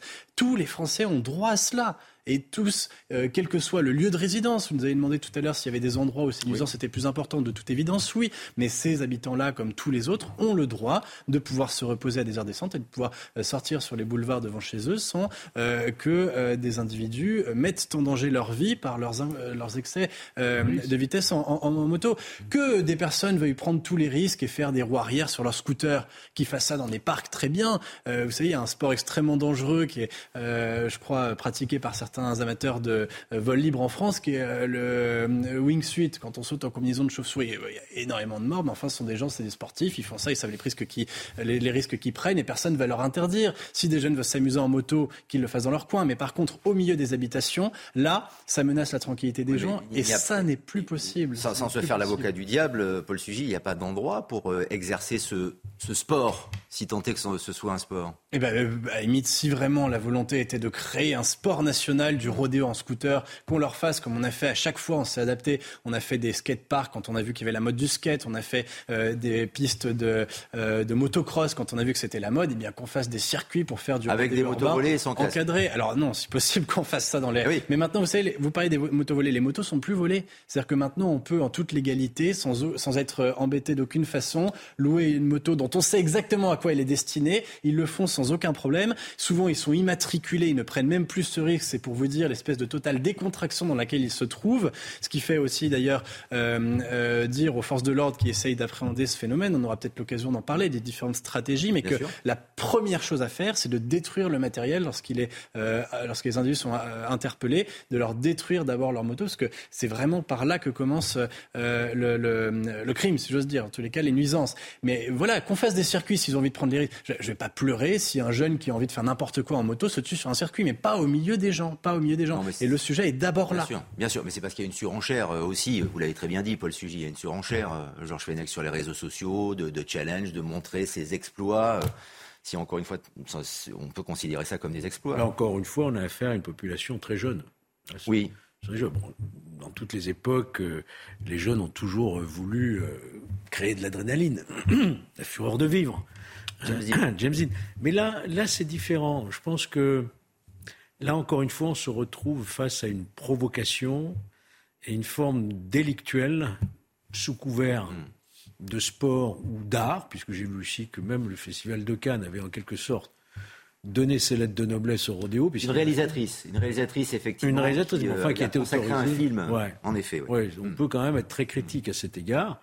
Euh, les Dalton eux-mêmes hein, considèrent que c'est un art ce qu'ils font, euh, ils en font la promotion. Euh. Non, je, pense qu'il y a là un, vrai défi. Euh, quand on utilise, alors pour reprendre l'exemple lyonnais que vous connaissez bien, des rodéos place Bellecour, vous imaginez, en plein cœur de la ville, et qu'on s'engouffre au Victor Hugo, qui est très commerçant, on prend effectivement un risque réel de porter atteinte aux droits d'autrui. Et pas simplement à la tranquillité, suivant le terme de Monsieur le Président de la République, je dirais moi, nous avons tous un droit à la sécurité, à la tranquillité, certes. Mais y a-t-il des rodéos place Bellecour? Bien sûr. il y a des rodéos place Bellecour. Ah, bah C'était leur place de jeu. C'était là qui se réunissaient tous les soirs, bien sûr. Donc, pareil. Place hautement symbolique, je le dis pour celles et ceux qui ne connaissent pas Lyon, euh, voilà, qui est une place importante, qui est peut-être même la place la plus connue de, de Lyon. Oui, moi, la, la tranquillité a le mérite, euh, cher Georges, d'inclure à la fois la sécurité, parce qu'évidemment, il n'y a pas de vie tranquille si on est en danger, mais aussi toutes les autres pollutions, notamment sonores. Parce qu'on peut avoir euh, des gens qui passent à une heure moins fréquentée, par exemple de la nuit, avec des motos extrêmement bruyantes, ça empêche les gens de dormir. Et ça fait partie de ce à quoi les gens ont droit d'être tranquilles, y compris euh, face aux nuisances sonores. Nos villes sont extrêmement bruyantes. C'est un sujet qui est quasiment passé sous les radars de la campagne présidentielle. On a beaucoup parlé d'environnement euh, la pollution sonore, ça fait partie de l'environnement immédiat des gens. Et les nuisances sonores, c'est quelque chose qui peut rendre le quotidien épouvantable appréhender, Abdoulaye Kanté, ceux qui euh, pratiquent donc le, rodéo urbain. On ne va pas transformer cette fâcheuse discipline en, un sport national, mais c'est aujourd'hui très compliqué pour, pour vos collègues. pour vous, c'est l'une des choses les plus compliquées justement dans l'exercice de votre travail? Ah, disons que maintenant la loi en fait qui le stipule bien, donc évidemment le rodéo urbain c'est un délit qui est passible d'un an de prison et, de 15 000 euros d'amende. Mais je pense qu'effectivement, il faut aller plus loin. C'est que dès euh, interpellation, euh, identification, interpellation de l'auteur des faits, donc euh, saisie immédiate du véhicule et destruction. Parce que je pense que oui, voilà, si on ne, on ne on n'applique pas de la fermeté en ce sens, donc ce phénomène va perdurer. Mais je voudrais aussi rappeler aussi que le rodéo urbain n'est pas, pour certains, c'est pas uniquement canard, c'est aussi une forme aussi de marquage de, territoire. Parce que là où ces individus, on va dire, euh, procède, c'est pour marquer le territoire, notamment là où il y a des lieux de trafic de stupéfiants. Donc, euh, essayer pour à, la fois aussi écarter aussi les forces de l'ordre qui aussi pilonnent ces points de deal qui euh, pourrissent le quotidien aussi de ces citoyens qui veulent aussi la tranquillité. Et on parlait aussi de sécurité parce que je pense que le sujet de la sécurité a été tellement, on va dire, galvaudé par différentes voilà, personnalités qu'aujourd'hui, ça a créé le flou euh, dans la tête de, nos concitoyens. Et pourtant, la, tranquillité et la sécurité, c'est pour tous. Ce ne doit pas être une insulte. Et là, quand on voit par rapport au réseau urbain, ou quand vous avez certains qui font des, des euh, ou bien du bruit, euh, des fois à une à deux heures du matin, ça incommode aussi des personnes qui habitent dans des quartiers difficiles, qui, eux, doivent aller euh, prendre des transports qui doivent se lever très tôt le matin pour aller bosser et qui ont du mal déjà à joindre les deux bouts. Donc ceux-là, ce sont les, les, victimes. Donc oui, effectivement, il faut à la fois encore persévérer, notamment au niveau pénal sur ces infractions, mais aussi voilà détruire immédiatement ces, ces, motos. Et on, est d'accord, Abdoulaye Kanté, vos collègues ou, ou vous-même, vous appréhendez, ou vous tentez d'appréhender en tout cas, ou d'intervenir de plus en plus à cause des, euh, des, rodéos urbains. C'est une pratique maintenant de plus en plus fréquente. Euh, alors, alors, donc on ne va pas directement en contact. Il y a identifié, euh, voilà, on essaie de prendre le moins de risques parce que je vous rappelle aussi que, voilà, aussi c'est peut-être dangereux aussi pour nous-mêmes. On peut aussi causer des accidents, mais euh, voilà, avec de discernement. Donc, on essaie de faire de notre boulot en essayant d'interpeller quand même l'auteur des faits. Parce que là aujourd'hui, c'est que quand vous essayez d'interpeller, si l'auteur de cette infraction il lui arrive un accident, souvent j'ai envie de dire que voilà, la Vox Populi attaque tout de suite les policiers comme étant les responsables de cet accident. Mais bon, le premier responsable, c'est celui qui commet l'infraction. Ça veut dire que, Kanté, euh, les policiers ne peuvent pas intervenir quand il y a, par exemple, un refus d'obtempérer. On a vu, cette image a fait euh, le tour de toutes les chaînes de, télévision, une voiture de police qui euh, arrive à arrêter quelqu'un qui a échappé à, un contrôle. ça a été le cas d'ailleurs encore à, Bordeaux, un refus d'obtempérer, c'est arrivé encore récemment. Les policiers ne peuvent pas le faire avec ces, pilotes de, de rodéo. Alors, si vous voulez, c'est même pas qu'ils peuvent pas faire, c'est qu'ils veulent essayer de prendre le moins de risques. Donc, avec du discernement, on peut le faire. C'est que quand vous constatez en flagrant délit ce genre d'infraction, si vous avez tous les paramètres qui sont, on va dire, au vert pour pouvoir y aller, vous y allez. Mais euh, dès que vous avez un doute, effectivement, ça, complique le travail. Donc, comme je vous dis, c'est une perception, c'est une action qui est très très difficile. Donc, certains voulaient essayer de voir si on pouvait pas euh, faire le modèle anglais, c'est-à-dire le contact tactique. Donc euh, ça, encore une fois, je, pense qu'il faut peut-être euh, l'expérimenter, mais il faut aussi une formation, parce qu'il faut aussi une formation à la conduite spécialisée de collègues qui peuvent se lancer à la poursuite aussi de ces individus parce que ce sont aussi euh, des, jeunes qui sont aguerris notamment et qui prennent aussi des chemins aussi très étroits donc voilà et qui peuvent aussi causer des, dégâts devant eux. Nous aussi on doit prendre en compte tout l'environnement tout autour pour essayer de pas de pouvoir agir professionnellement sans causer de dégâts. Effectivement, force est de constater que ces rodéos urbains sont de plus en plus présents, pas toujours facile en effet à appréhender pour les forces de l'ordre, ça on l'a bien compris euh, Abdoulaye Kanté, mais vous allez voir qu'au Havre notamment, euh, le commissariat obtient des, résultats grâce à une cellule spéciale que Adrien Spiteri et Nicolas Winkler ont suivi pour CNews. À bord de leur véhicule, ces policiers du Havre traquent les rodéos urbains. Moto, hein, une moto, est-ce que c'est celle qu'on cherche depuis tout à l'heure, a été interceptée Face à l'ampleur du phénomène, une cellule spéciale s'est mise en place. Objectif intervenir le plus rapidement possible, mais pas question de percuter les véhicules. L'idée, c'est de détecter les, rodéos. Euh, et aussitôt, dans le même temps, les équipages en tenue vont se rapprocher pour sécuriser la zone et mettre en place un dispositif, euh, une sorte de NAS, pour essayer de récupérer la moto. Une stratégie qui porte ses fruits ce jour-là dans cette banlieue proche du Havre. j'étais à pied avec ma moto. Ces gens donc, euh, ont été interceptés par la police municipale alors qu'ils poussaient leur moto.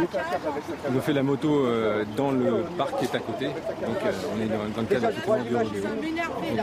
Donc monsieur va nous suivre au commissariat et sa moto va être, va être saisie. Au commissariat du Havre, les policiers s'appuient sur 300 caméras de surveillance et un dispositif anti-rodéo.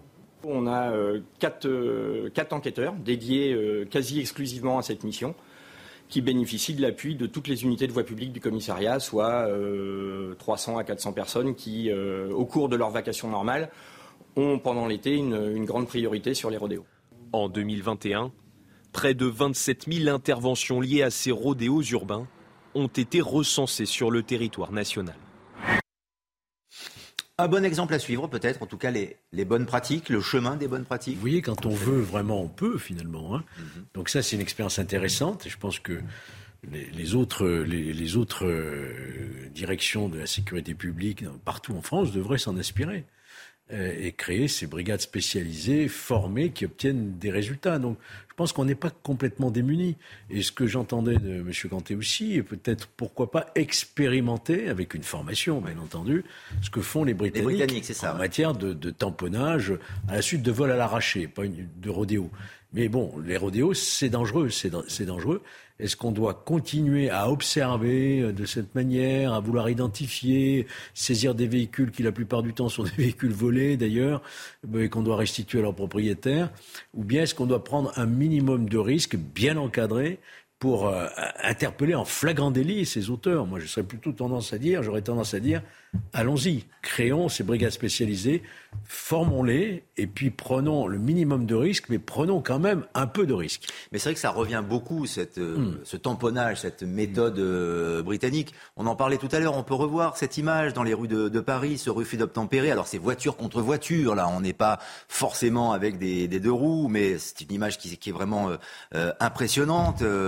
il y a eu également refus d'obtempérer, je le disais tout à l'heure, à Bordeaux. Est-ce que c'est vers cela qu'il faut, qu'il faut aller ça risque de devenir quand même un peu au quai choral, les, les rues des villes, si, euh, si on est dans cette situation. Non, mais parce que là, on a l'impression d'être un peu au cinéma quand même, Paul Sugy, non? Oui. On voit ça. On a suffisamment insisté au cours de l'échange qu'on vient d'avoir sur l'importance aussi de sécuriser l'ensemble du périmètre exact. et de ne pas faire de la capture du, de l'individu euh, le seul objectif. Je crois, je crois simplement que euh, quand on regarde un petit peu l'exemple anglais, on se rend compte que l'intensification euh, de la répression et surtout le fait de faire vraiment peser le risque sur le conducteur euh, délinquant en disant mais nous n'hésiterons pas. Il y a cette notion qui est extrêmement euh, presque animale hein, d'idée de contact. Nous n'hésiterons pas s'il le faut à mettre votre vie en danger parce que nous voulons à tout prix vous appréhender. C'est extrêmement dissuasif. En quelques mois seulement, les vols à l'arraché en scooter ont diminué, je crois, de 18%, ben voilà. donc quasiment un cinquième en moins en quelques mois après que ça a été utilisé par les, les forces de l'ordre. Donc si c'est une expérimentation à faire et et, si on peut le faire dans des conditions qui mettent en sécurité euh, nos propres forces de l'ordre, eh bien, je pense que ça peut être très intéressant, parce que là, on tient quelque chose qui, à mon avis, joue vraiment sur la question de la peur. On a beaucoup parlé de ça. Est-ce qu'ils ont encore peur euh, du policier? Euh, Là, c'est quelque, chose, y a quand même quelque chose d'insupportable de voir à la barbe, au nez de nos forces de l'ordre, ces individus agir en impunité, au prétexte qu'il ne faut pas prendre de risques, etc moi, quand j'ai vu ça en, plein Paris, j'ai applaudi, hein, euh, franchement, et je pense que je ne suis pas le seul. Le premier réflexe, c'est dit bravo, bravo pour euh, cette, façon d'interpeller, d'arrêter, d'intercepter un véhicule. Euh, et d'ailleurs, avec un très grand professionnalisme, il n'y a pas eu de blessés. Donc, vous voyez que quand même, si on s'en donne un peu la peine et si on laisse un peu la bride sur le cou, je dirais, avec le discernement nécessaire à nos forces de l'ordre pour pouvoir faire leur travail jusqu'au bout, on aurait de meilleurs résultats comme en Grande-Bretagne.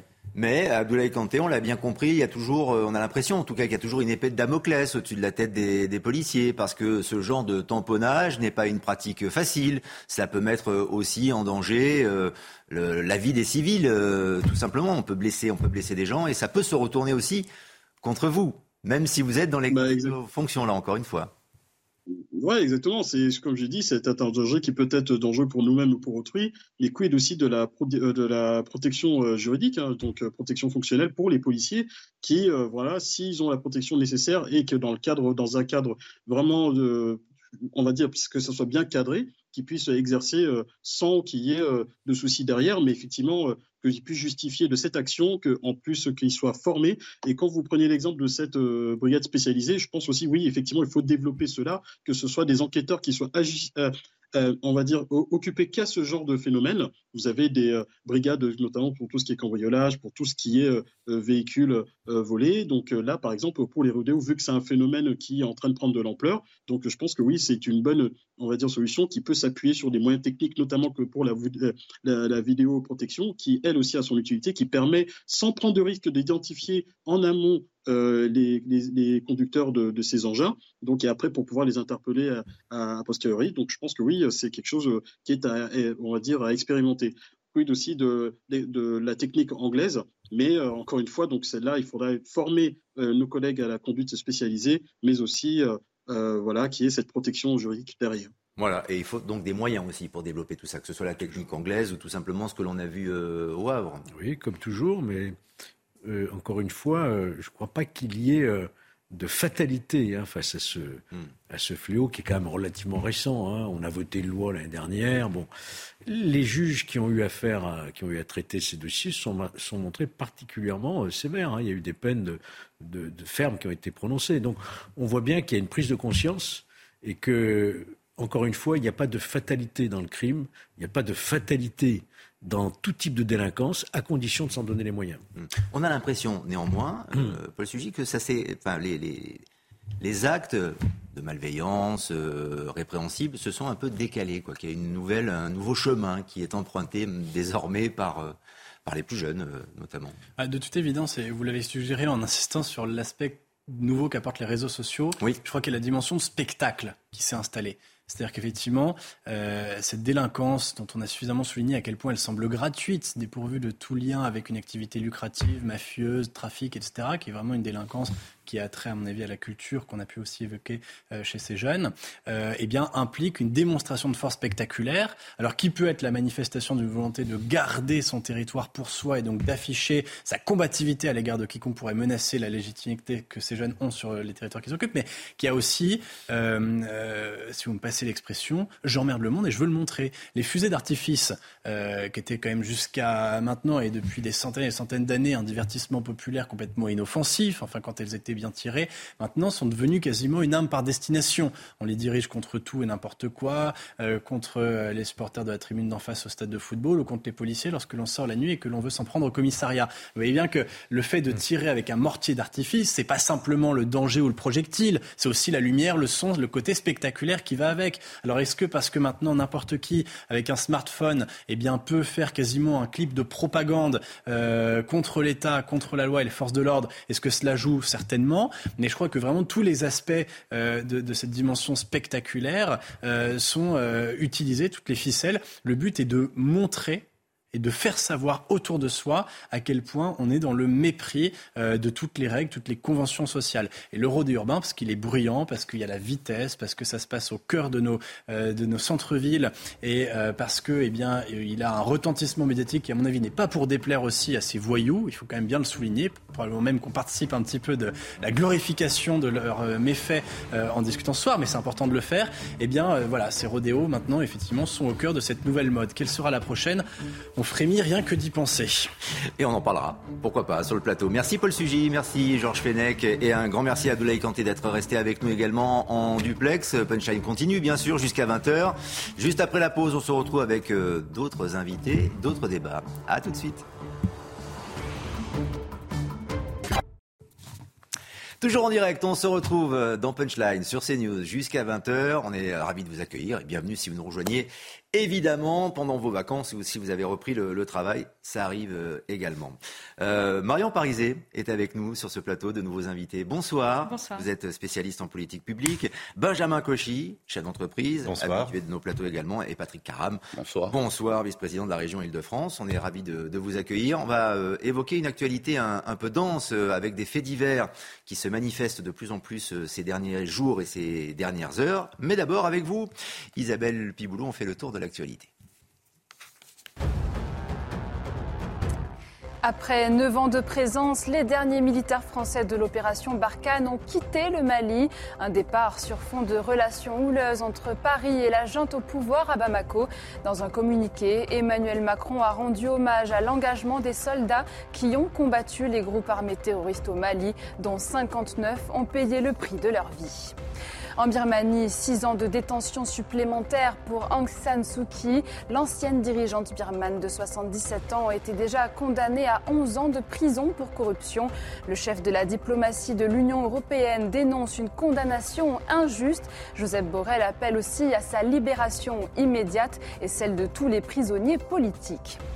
Le soulagement pour les proches de Salman Rushdie, l'écrivain britannique est toujours hospitalisé mais n'est plus sous assistance respiratoire. Sa famille assure que son sens de l'humour est intact malgré la gravité de ses blessures. L'auteur de 75 ans a été poignardé à plusieurs reprises vendredi lors d'une conférence aux États-Unis. Merci Isabelle, à tout à l'heure pour un nouveau point sur euh, l'actualité, nos débats dans Punchline avec euh, nos invités que je viens de vous présenter. Nouvelle fournée d'invités, c'est un plaisir, vous êtes frais avec de nouvelles idées. Et avant d'ailleurs de voir un, sujet qui est assez édifiant sur euh, tous les faits divers qui se sont déroulés ces, derniers jours en France, petit tour de table, et je commence avec vous Patrick Caram, est-ce que vous avez le sentiment que la société est devenue, notre société en tout cas, est devenue plus violente ces derniers mois, ces, ces dernières années, et justement elle provoque tous ces faits divers dont on va parler dans quelques instants, qui sont parfois horribles. Incontestablement, la France est devenue un pays où la violence année année année progresse. Et ce qui est grave, c'est qu'on s'habitue à cette violence. Ça finit par euh, venir dans l'actualité, on l'oublie, sauf lorsque soi-même, on finit par en être euh, victime. Vous voyez, il y a cette petite musique-là aujourd'hui euh, qui fait que on a le sentiment qu'on s'habitue à l'innommable. Vous allez voir un nombre de faits divers ce week-end et vous vous dites, bon, d'accord, et puis on l'aura oublié demain, et puis on reviendra commenter les mêmes choses. Il y a un moment donné, il faut dire stop. Moi, je suis désolé. Je vais mettre les pieds dans le plat tout de suite. Euh, vous avez un certain nombre de personnes qui commettent des méfaits là. Quand ils retournent en vacances, il n'y a pas que les, les Français d'origine étrangère qui le font, ou des étrangers qui arrivent. Et je profite pour dire qu'un certain nombre de pays aujourd'hui nous envoient leurs délinquants. Il ne faut pas mettre tous les étrangers dans le même sac. La plupart des étrangers sont loyaux avec la France, ils travaillent ils subissent dans leur quartier, euh, ils subissent les méfaits de cela. Ils subissent à la fois par leur présence et par leur réputation. Mais vous avez un certain nombre d'étrangers, quand ils retournent dans leur pays d'origine ou dans leur pays, Jamais ils ne s'amuseraient à jouer à ça. Jamais ils ne, euh, n'essaieraient de défier la société, de défier la loi comme ça. Et c'est un problème. Moi, je dis au gouvernement qu'il faut qu'à un moment donné, on règle ces problèmes. On le règle d'abord parce qu'il y a la question de la cellule familiale pour ceux qui sont français. Mettons les pieds dans le plat tout de suite quand vous avez des Français qui sont jeunes, qui sont enfants, et que et, et vous donnez tout, tout, logement social, aide sociale, école gratuite, université, tout est gratuit, voyez, et allocation familiale, et que derrière, les parents ne font pas l'effort d'éducation, il faut qu'il y ait des sanctions, qu'on suspende les allocations familiales, qu'on les vire des logements sociaux. Quand... Il faut être maintenant radical. Moi, je suis désolé, ça fait des années que je dis qu'il faut revoir la perspective. On ne peut plus continuer à s'habituer à ces séries de faits divers dont les Français font les frais au quotidien. et quelles que soient les origines, hein, quelles que soient les origines. Que ce soit que ce sont les étrangers ou les Français d'origine étrangère qui sont les fauteurs de troubles? Non, je, le dis, je le dis ici. L'immense je le comprends comme ça. C'est pour ça que je vous pose la question pour clarifier. Je vais être encore plus clair. L'immense majorité des Français d'origine étrangère, et j'en fais partie,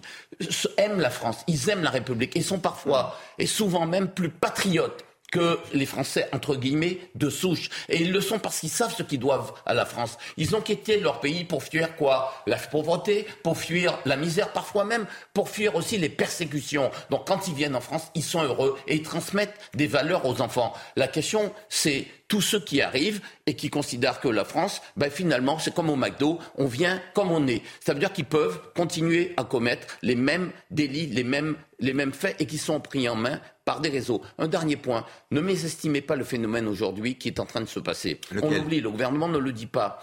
Quand un État étranger a des délinquants, sa priorité, c'est de voir partir le délinquant. Le délinquant, lui, ne veut pas faire la prison dans son pays. Parce qu'il est torturé, il est frappé, il est malmené. C'est pas Club Med, hein, les prisons dans, son, dans le pays d'origine. Par contre, quand il arrive ici, il sait que il fera très rarement la prison.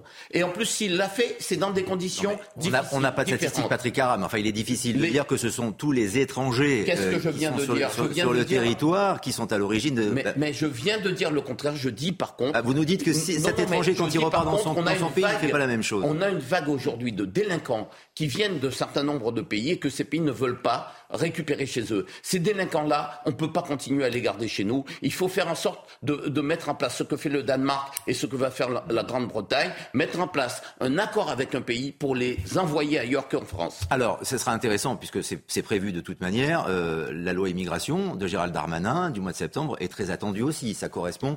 À, Elle est repoussée. Hein. Totalement, totalement en lien avec votre sujet. Bon, en tout cas, il, y travaille. Et il est sur tous les fronts. On va y, on va y revenir en donnant la parole d'ailleurs euh, tout à l'heure à François Pupponi qui euh, qui, est déjà en ligne avec nous. Mais le tour de table prévu, et avant de voir ce fameux sujet de, faits divers dont euh, je, vous, parlais tout à l'heure, votre sentiment, Marion Parisé, on a, senti, on a bien vu qu'il y a une prise de position et un coup de gueule de, la part de, Patrick Caram. Est-ce que vous le partagez? Je, je partage le coup de gueule. Par contre, je veux revenir sur les chiffres. On a en effet des chiffres de la délinquance qui quand on les prend dans leur globalité, n'apparaissent pas avoir une explosion. Mais ce qui est très préoccupant, c'est qu'on a une augmentation, par contre, des attaques aux personnes, qui sont les plus violentes. Et finalement, c'est cette partie-là qui est le plus préoccupante, parce qu'on n'est plus simplement sur des attaques aux biens, on n'est plus simplement sur des vols, sur des cambriolages. C'est véritablement les individus qui se font euh, attaquer, qui se font bastonner. Et c'est là où on a un véritable problème. Et le problème, il est double. Patrick Caram l'a déjà bien, euh, bien décrit. Mais déjà, il y a une partie sur, euh, sur la sanction qui n'est pas appliquée euh, dans la plupart des cas et qui crée en fait un phénomène de multirécidiviste qui est en totale perte de contrôle. On est euh, sur des groupes ou des personnes en tout cas qui aujourd'hui euh, sont en rupture totale avec ce que c'est que la loi française, ce que sont les règles de la société, ce que sont les règles pour vivre ensemble finalement. Et dans ce, dans ce cas-là, on ne peut pas enfin on ne peut pas penser à avoir une solution si on ne pense pas déjà à cette question de la crédibilité des peines, la crédibilité des sanctions et notre capacité finalement à sortir, à avoir dès le départ, avant même qu'il y ait une accumulation, euh, des sanctions sur ces jeunes, euh, pour qu'éviter qu'il se passe des fois deux ans, trois ans avant qu'ils voient peut-être un tribunal pour une action mineure qui arrive déjà après qu'ils aient fait euh, commis de multiples actes pour lesquels il n'est pas été présenté simplement devant la loi. Donc on a ce, cet axe-là. Et puis, plus en amont, on a aujourd'hui, eh ben, il faut le dire, des territoires sur lesquels on a perdu le contrôle à cause de ce phénomène-là notamment, puisque malheureusement, en effet, ces, phénomènes sont concentrés dans des territoires perdus pour la République. On peut les nommer de cette manière-là. On en a beaucoup parlé tout à l'heure, notamment les agressions de pompiers et de policiers. Mais les faits divers se, répandent un peu partout aussi. Voilà. Mais oui, non, bien sûr, il faut pas. non, mais c'est vrai que souvent, on a des groupes aussi qui sont issus de ces, de ces quartiers-là et qui vont aussi perpétrer euh, ailleurs. Enfin, même dans Paris, ça se voit quand on a des, quand il y a des actes qui sont commis dans le 16e arrondissement, c'est pas nécessairement des jeunes du 16e arrondissement, euh, mais euh, ce sont des groupes qui sont organisés et qui euh, vivent en parallèle, qui vivent selon des règles qui ne sont pas les règles de, de la société et instaurée par l'État. Benjamin Cauchy, vous avez attendu votre tour patiemment, pour, euh, pour ce tour de table, donc je vous cède la parole. Écoutez, moi, quand on parle de sentiments, j'entends poésie, on peut parler d'amour quand on parle de sentiments. En revanche, pour l'insécurité, j'ai aucune envie de parler de sentiments, mais de réalité. on va laisser le terme de sentiment à M. Dupont-Moretti, qui s'était bien abrité derrière ce terme durant le, le, quinquennat précédent. Force est de constater que l'été en tout cas, est abrasif concernant euh, les incivilités, euh, les actes de délinquance. On voit des délinquants euh, qui, vous le disiez, eh bien, ressentent une certaine impunité. donc, finalement, à quoi bon de se tenir à carreau, puisque lorsque l'on ne se tient pas à carreau, nous ne sommes pas réprimandés, ou combien même par une petite caresse sur la joue ou un rappel sur la loi. C'est le premier point. On voit des forces de l'ordre qui sont exemptes parce qu'on leur demande énormément de choses. On voit 10 000 contrôles pour les rodéos au mois d'août. Comment vont-ils faire pour faire cela et en même temps venir se dégager du temps pour pouvoir accompagner les sapeurs-pompiers s'ils sont euh, sapeurs-pompiers volontaires. Vous avez quelque chose, un point important euh, qui est celui pour moi de, euh, des réseaux sociaux. Et durant l'été, euh, l'oisiveté, l'oisiveté prend sa place et je crois qu'il y a aussi un effet d'enchaînement et, dirais-je, de compétition entre quartiers. Alors il y a bien évidemment des violences urbaines, il y a bien évidemment des violences, des, agressions en personne, un coup de couteau ou des choses comme ça. Ça, ce sont parfois des, des, des épiphénomènes, des phénomènes isolés, malheureusement trop, trop courants. Mais il y a aussi ce phénomène de rodéo, ce, ce phénomène, on met le feu au milieu que ce soit en région parisienne ou par ailleurs, hein, monsieur, Kéram. Et donc là, j'ai l'impression qu'il y a cet effet un petit peu, euh, on se renvoie la patate chaude là, et quel quartier va faire le plus de, de buzz finalement sur TikTok et Instagram. Donc je pense qu'il y aurait quelque chose à faire là-dessus, parce que cette notion de sentiment, et je finirai là-dessus, cette notion de sentiment, c'est plutôt, une, plutôt la perception.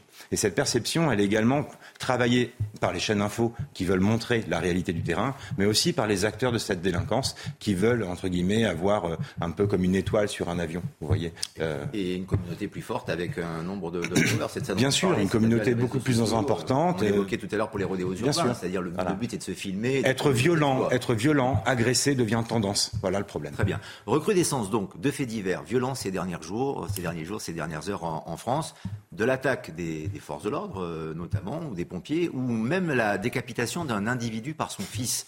Un point sur ces principaux actes euh, plutôt violents, en effet, Thibault Marcheteau et Sandra Buisson. Ce week-end dernier est marqué par un grand nombre de crimes et délits dans les différentes régions de France.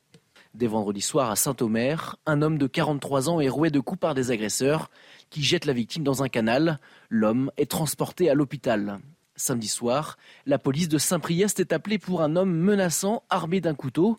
La police municipale le repère, une tête décapitée à la main. Le corps est retrouvé quelques mètres plus loin. Il s'agit du père du suspect. À Sevran, ce sont des policiers qui ont été pris pour cible. Au passage d'une patrouille dans un quartier, une vingtaine d'individus sont sortis d'un bosquet en jetant des pierres sur le véhicule. Les forces de l'ordre ont réussi à s'extraire du quartier en essuyant à nouveau des tirs de mortier d'artifice peut parler de, véritables tentatives d'homicide parce que quand vous voyez les photos des véhicules euh, de police, euh, l'état dans lequel elles finissent, les individus sont, véritablement déterminés à, s'en prendre physiquement à des policiers. Et on peut même se poser la question de savoir si euh, euh, ils cherchent pas le but ultime, c'est ne pas d'atteindre la vie d'un de, de, de nos collègues. Une autre équipe de policiers a également été pris pour cible dans le secteur de Mantes-la-Jolie. À Bordeaux, un véhicule a refusé de se soumettre à un contrôle de police avant de foncer sur leur véhicule.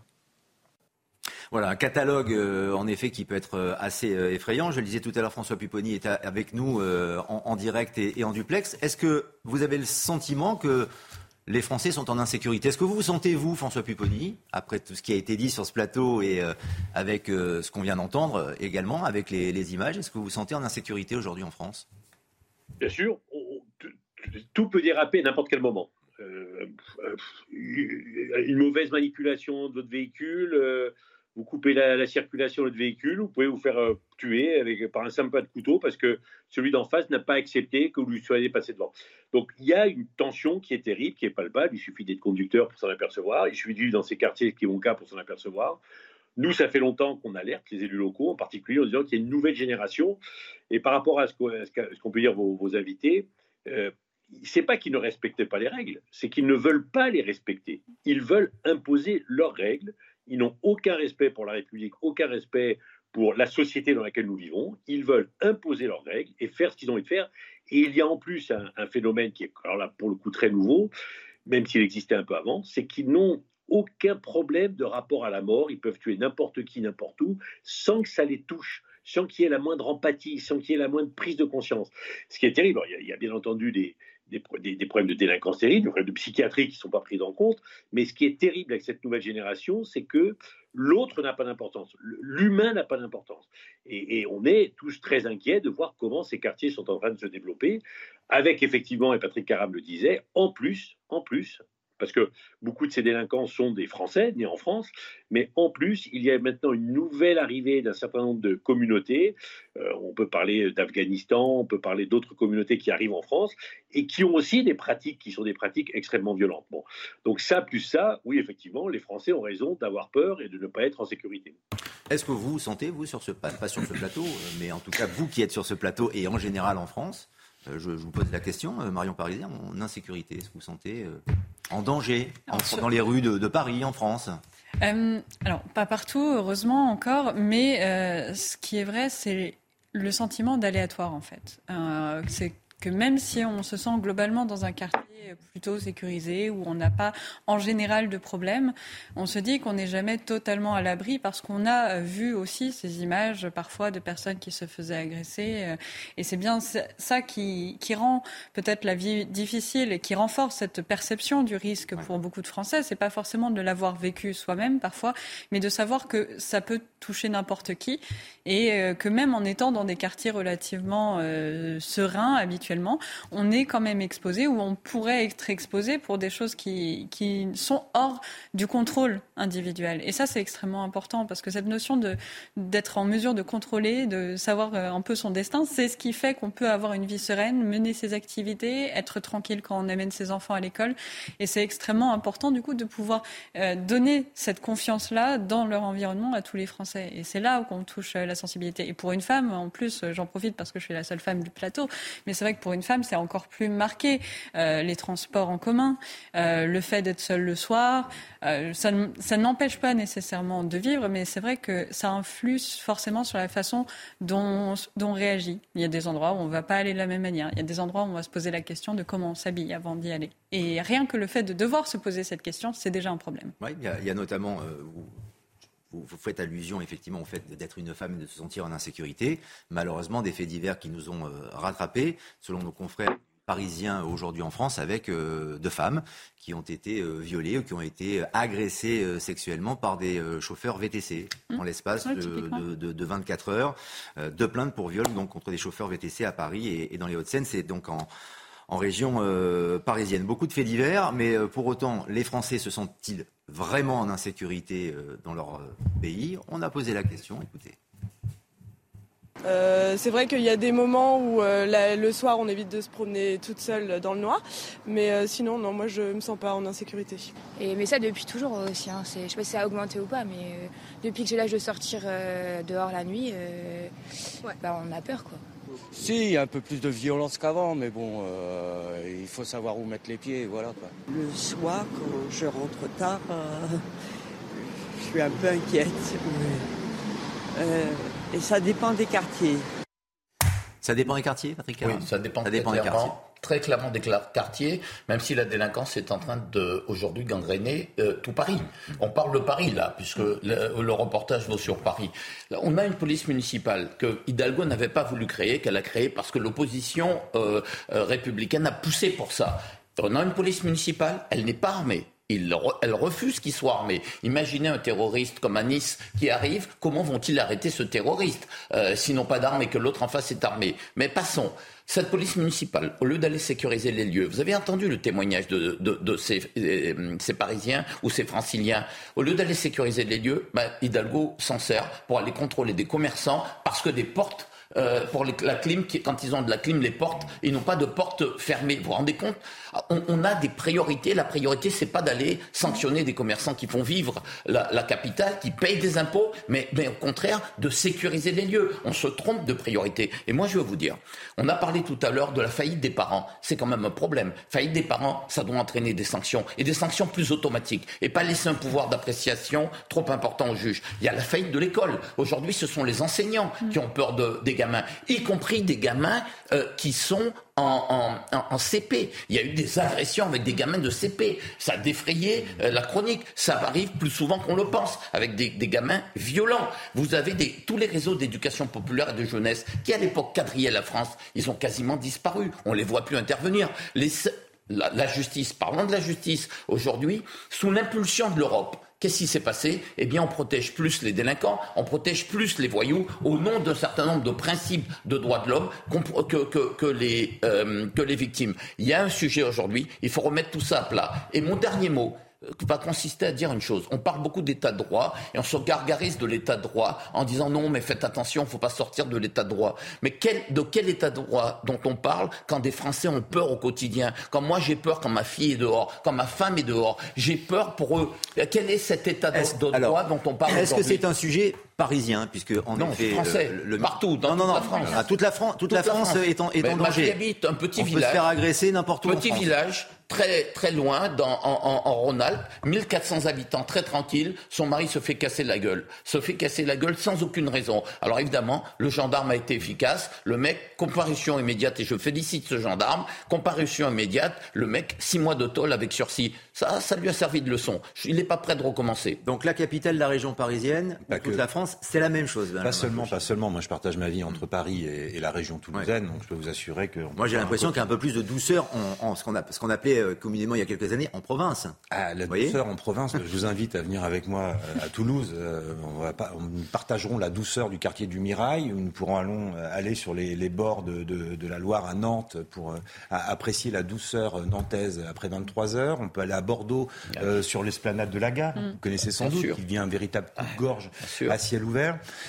alors, les grandes métropoles, effectivement, concentrent une grande partie de la délinquance liée à la sociologie, à la démographie, et puis aussi à l'attractivité de ces zones qui sont extrêmement riches. Donc vous avez, euh, vous avez on ne peut pas refaire la lutte des classes, mais vous avez vraiment des grandes, grandes, grandes disparités euh, économiques et vous avez un, taux de délinquance qui est plus important dans les métropoles. En plus, lorsque vous avez une agression dans un métro, il y a 50 personnes qui le voient. Lorsque vous avez une agression dans une rue d'un village de 1400 habitants comme votre fille, bah, a priori, il n'y a que le boulanger qui l'a vu peut-être. Vous voyez ce que je veux dire le soir, personne ne le voit. Mais voilà, personne ne voyait. Mais, les forces de, gendarmerie sont beaucoup plus réactives. Absolument. Parce qu'il y a très peu d'actes et donc là, ils ont les moyens de, de remettre les pendules Pour autant, l'insécurité, elle existe également dans les campagnes, que ce soit les cambriolages, euh, que ce soit les malversations faites sur les véhicules ou les agressions faites aux personnes. Sauf que en province, on est parfois un peu plus discret. À la campagne, on se plaint un peu moins. On va peut-être un peu moins aller voir euh, le peloton de gendarmerie, au cas où on va aller voir l'adjudant le, qu'on connaît, et puis lui, il va aller toquer à la porte euh, des parents du, du, gamin qui a fait une bêtise. Le maire va y aller.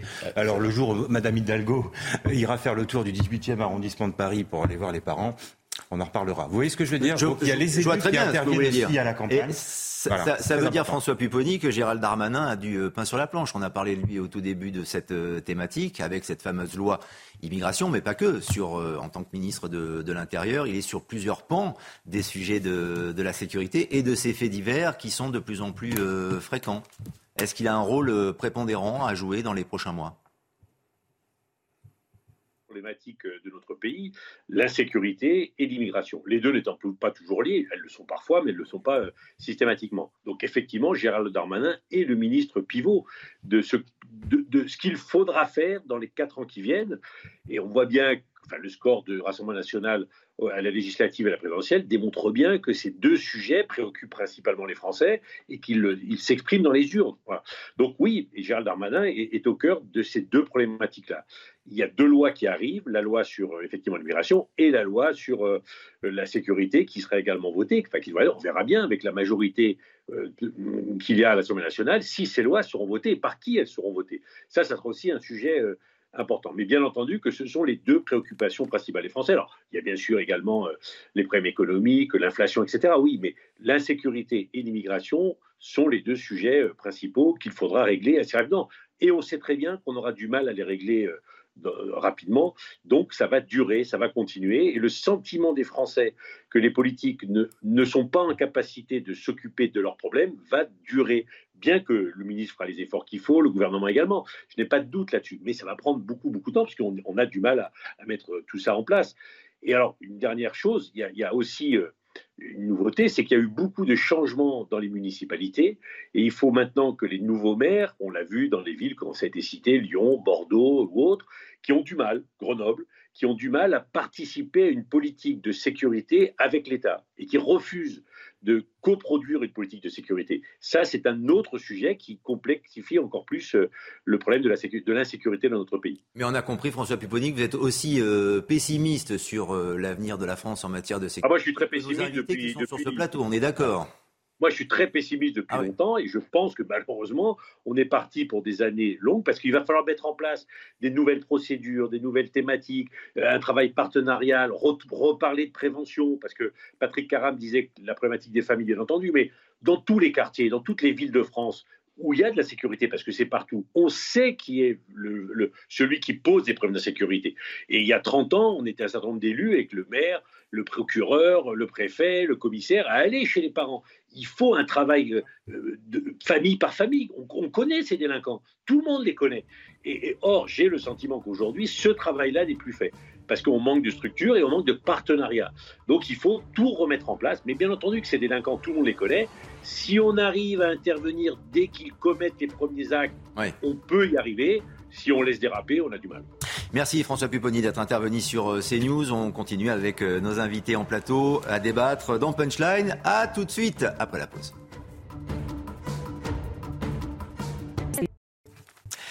19h dans quelques instants sur CNews, c'est Punchline, bien sûr. Nos invités sont là, d'autres débats à venir, bien sûr. Mais d'abord un point sur euh, l'actualité avec vous, Isabelle Piboulot. À Saint-Priest, près de Lyon, l'homme interpellé hier après avoir décapité son père a été écroué. Il a été mis en examen pour meurtre sur ascendant. Devant les enquêteurs et le juge d'instruction, l'individu de 25 ans a reconnu les faits tout en rapportant des explications confuses. Un examen psychologique déterminera si l'homme doit être placé dans une unité hospitalière aménagée. En France, le coût de la vie étudiante augmente de 6,47% selon le syndicat UNEF. Une hausse qui équivaut à un budget supplémentaire nécessaire de plus de 428 euros pour l'année. L'inflation à 6,1% n'est pas sans conséquence. Loyer et restauration universitaire plus cher, revalorisation insuffisante des bourses. L'UNEF propose donc de créer une allocation autonomie pour tous les étudiants calculée sur leurs propres revenus. Dans l'actualité internationale, l'ONU appelle à ne pas oublier les femmes et les filles afghanes alors que les talibans célèbrent leur première année au pouvoir en Afghanistan. Des chants victorieux ont été scandés à Kaboul, une année marquée notamment par une profonde crise humanitaire et une forte régression des droits des femmes, avec par exemple la restriction du droit à l'éducation ou encore l'obligation de porter un voile intégral en public. Enfin, en Arménie, une explosion hier a fait au moins 6 morts et une soixantaine de blessés. Le drame s'est produit dans une zone commerciale de la capitale Erevan. Un incendie s'est déclenché, un bâtiment s'est effondré. Au moins 15 personnes sont portées disparues, prises au piège dans les décombres. L'origine de l'explosion reste indéterminée, mais la piste d'un attentat a été exclue. On se retrouve donc euh, en direct pour la dernière heure de Punchline, toujours avec euh, nos invités Marion Parizet, Benjamin Cauchy et Patrick Caram. Dans quelques instants, puisque c'est ce qui est prévu dans le conducteur, depuis euh, ce début d'après-midi, on va parler du 15 août évidemment de l'Assomption, cette fête religieuse importante pour, pour les chrétiens, avec les églises notamment et les messes qui sont déroulées sous haute sécurité, en tout cas avec une sécurité renforcée. J'aimerais juste qu'on prolonge un tout petit peu encore le débat qui était particulièrement passionnant et, qui est un débat qui touche euh, tout le monde sur euh, l'insécurité, sur cette recrudescence de, faits divers. Et Patrick Caram aussi sur, euh, parce qu'avec nos, invités précédents, on en parlait également, sur l'importance, la prépondérance des jeunes. Des jeunes aujourd'hui et leur rôle dans, la société et malheureusement leur rôle aussi dans cette insécurité. Une partie des jeunes, parlons de mineurs, ce qu'on appelle les mineurs non accompagnés. 60-70% d'entre eux ne sont pas plus mineurs que vous et moi. Et, le vrai sujet, c'est qu'un certain nombre de euh, euh, villes se sont vues totalement déstabilisées. Je pense à Bordeaux, je pense à d'autres communes, d'autres villes comme Nantes ou ailleurs, parce que ces, ces mineurs-là savent qu'ils vont avoir l'impunité, qui ne vont pas voir pouvoir être expulsés. À Paris, par exemple, on ne fait pas de test osseux, donc on est incapable de savoir s'ils sont réellement mineurs. Ils peuvent avoir 20 ans, 30 ans, 35 ans ou 40 ans. Ils ont. Mais à l'inverse, on ne peut pas savoir s'ils sont vraiment mineurs. Mais on peut le savoir avec un test osseux. Dès lors que le département, Paris, c'est un département, mhm. refuse de faire ces tests osseux, on se retrouve dans une impasse, y compris pour la police, parce qu'ils peuvent pas, ou, ils le savent, ils, bénéficient d'une sorte d'impunité. et dans leur tête, cette impunité fait qu'ils se sentent euh, coupables et euh, euh, autorisés à tout faire. Et quand on parle de cette jeunesse, moi, enfin, faut pas confondre jeune et jeune. Hein. Pardon, vous avez l'immense majorité des Français, des jeunes, quelles que soient les origines, qui ont envie de bosser, qui ont envie de travailler, qui ont envie de gagner leur vie, construire une, famille. Mais vous avez évidemment des trublions qui deviennent de plus en plus nombreux. Et certains d'entre eux, tout à l'heure, un de vos invités le disait, n'ont plus le sentiment de ce qu'est la mort. C'est-à-dire que pour eux, tuer quelqu'un, c'est quelque chose de naturel. Ah, on m'a manqué de respect, j'ai un mauvais regard, je vais tuer je vais prendre une arme. On a un nombre de faits divers incroyables. Incroyable. J'ai été enterré il y a quelques mois de ça, une jeune antillaise de 16 ans, parce qu'un gamin de 14 ans euh, n'avait pas accepté des remarques qu'elle lui avait faites parce qu'il avait tabassé sa petite sœur. Vous vous rendez compte qu'on est aujourd'hui dans un système où les parents ont baissé les bras et le système judiciaire, parce que quand même il faut le nommer le problème. Le problème c'est l'immédiateté des peines. On n'a pas de certitude d'être condamné. Tant qu'on ne, sait pas euh, qu'on va être condamné et condamné immédiatement, condamné dans six mois, dans un an, et on ne fait pas de peine parce qu'on on aménage les peines, on est certain de pouvoir recommencer. Il faut que.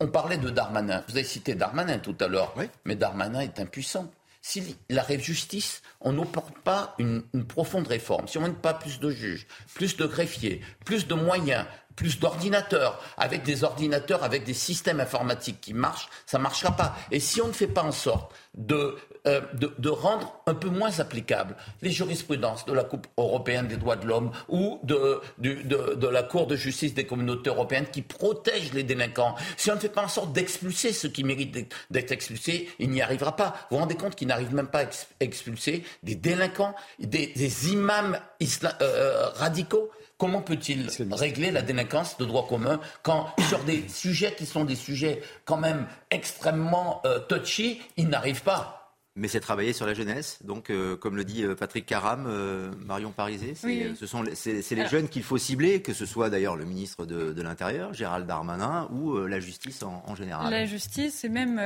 il faut aller au-delà de la justice. Hein. Il y a des questions d'éducation, il y a des questions aussi d'urbanisme qui font en sorte que ces jeunes, finalement, restent aussi dans des cercles vicieux de délinquance. La jeunesse, c'est toujours de la jeunesse qui a eu le plus de délinquance. C'est un phénomène mondial. C'est dans la nature humaine, quand on est jeune, on se contrôle moins, on a plus d'impulsion, on est du...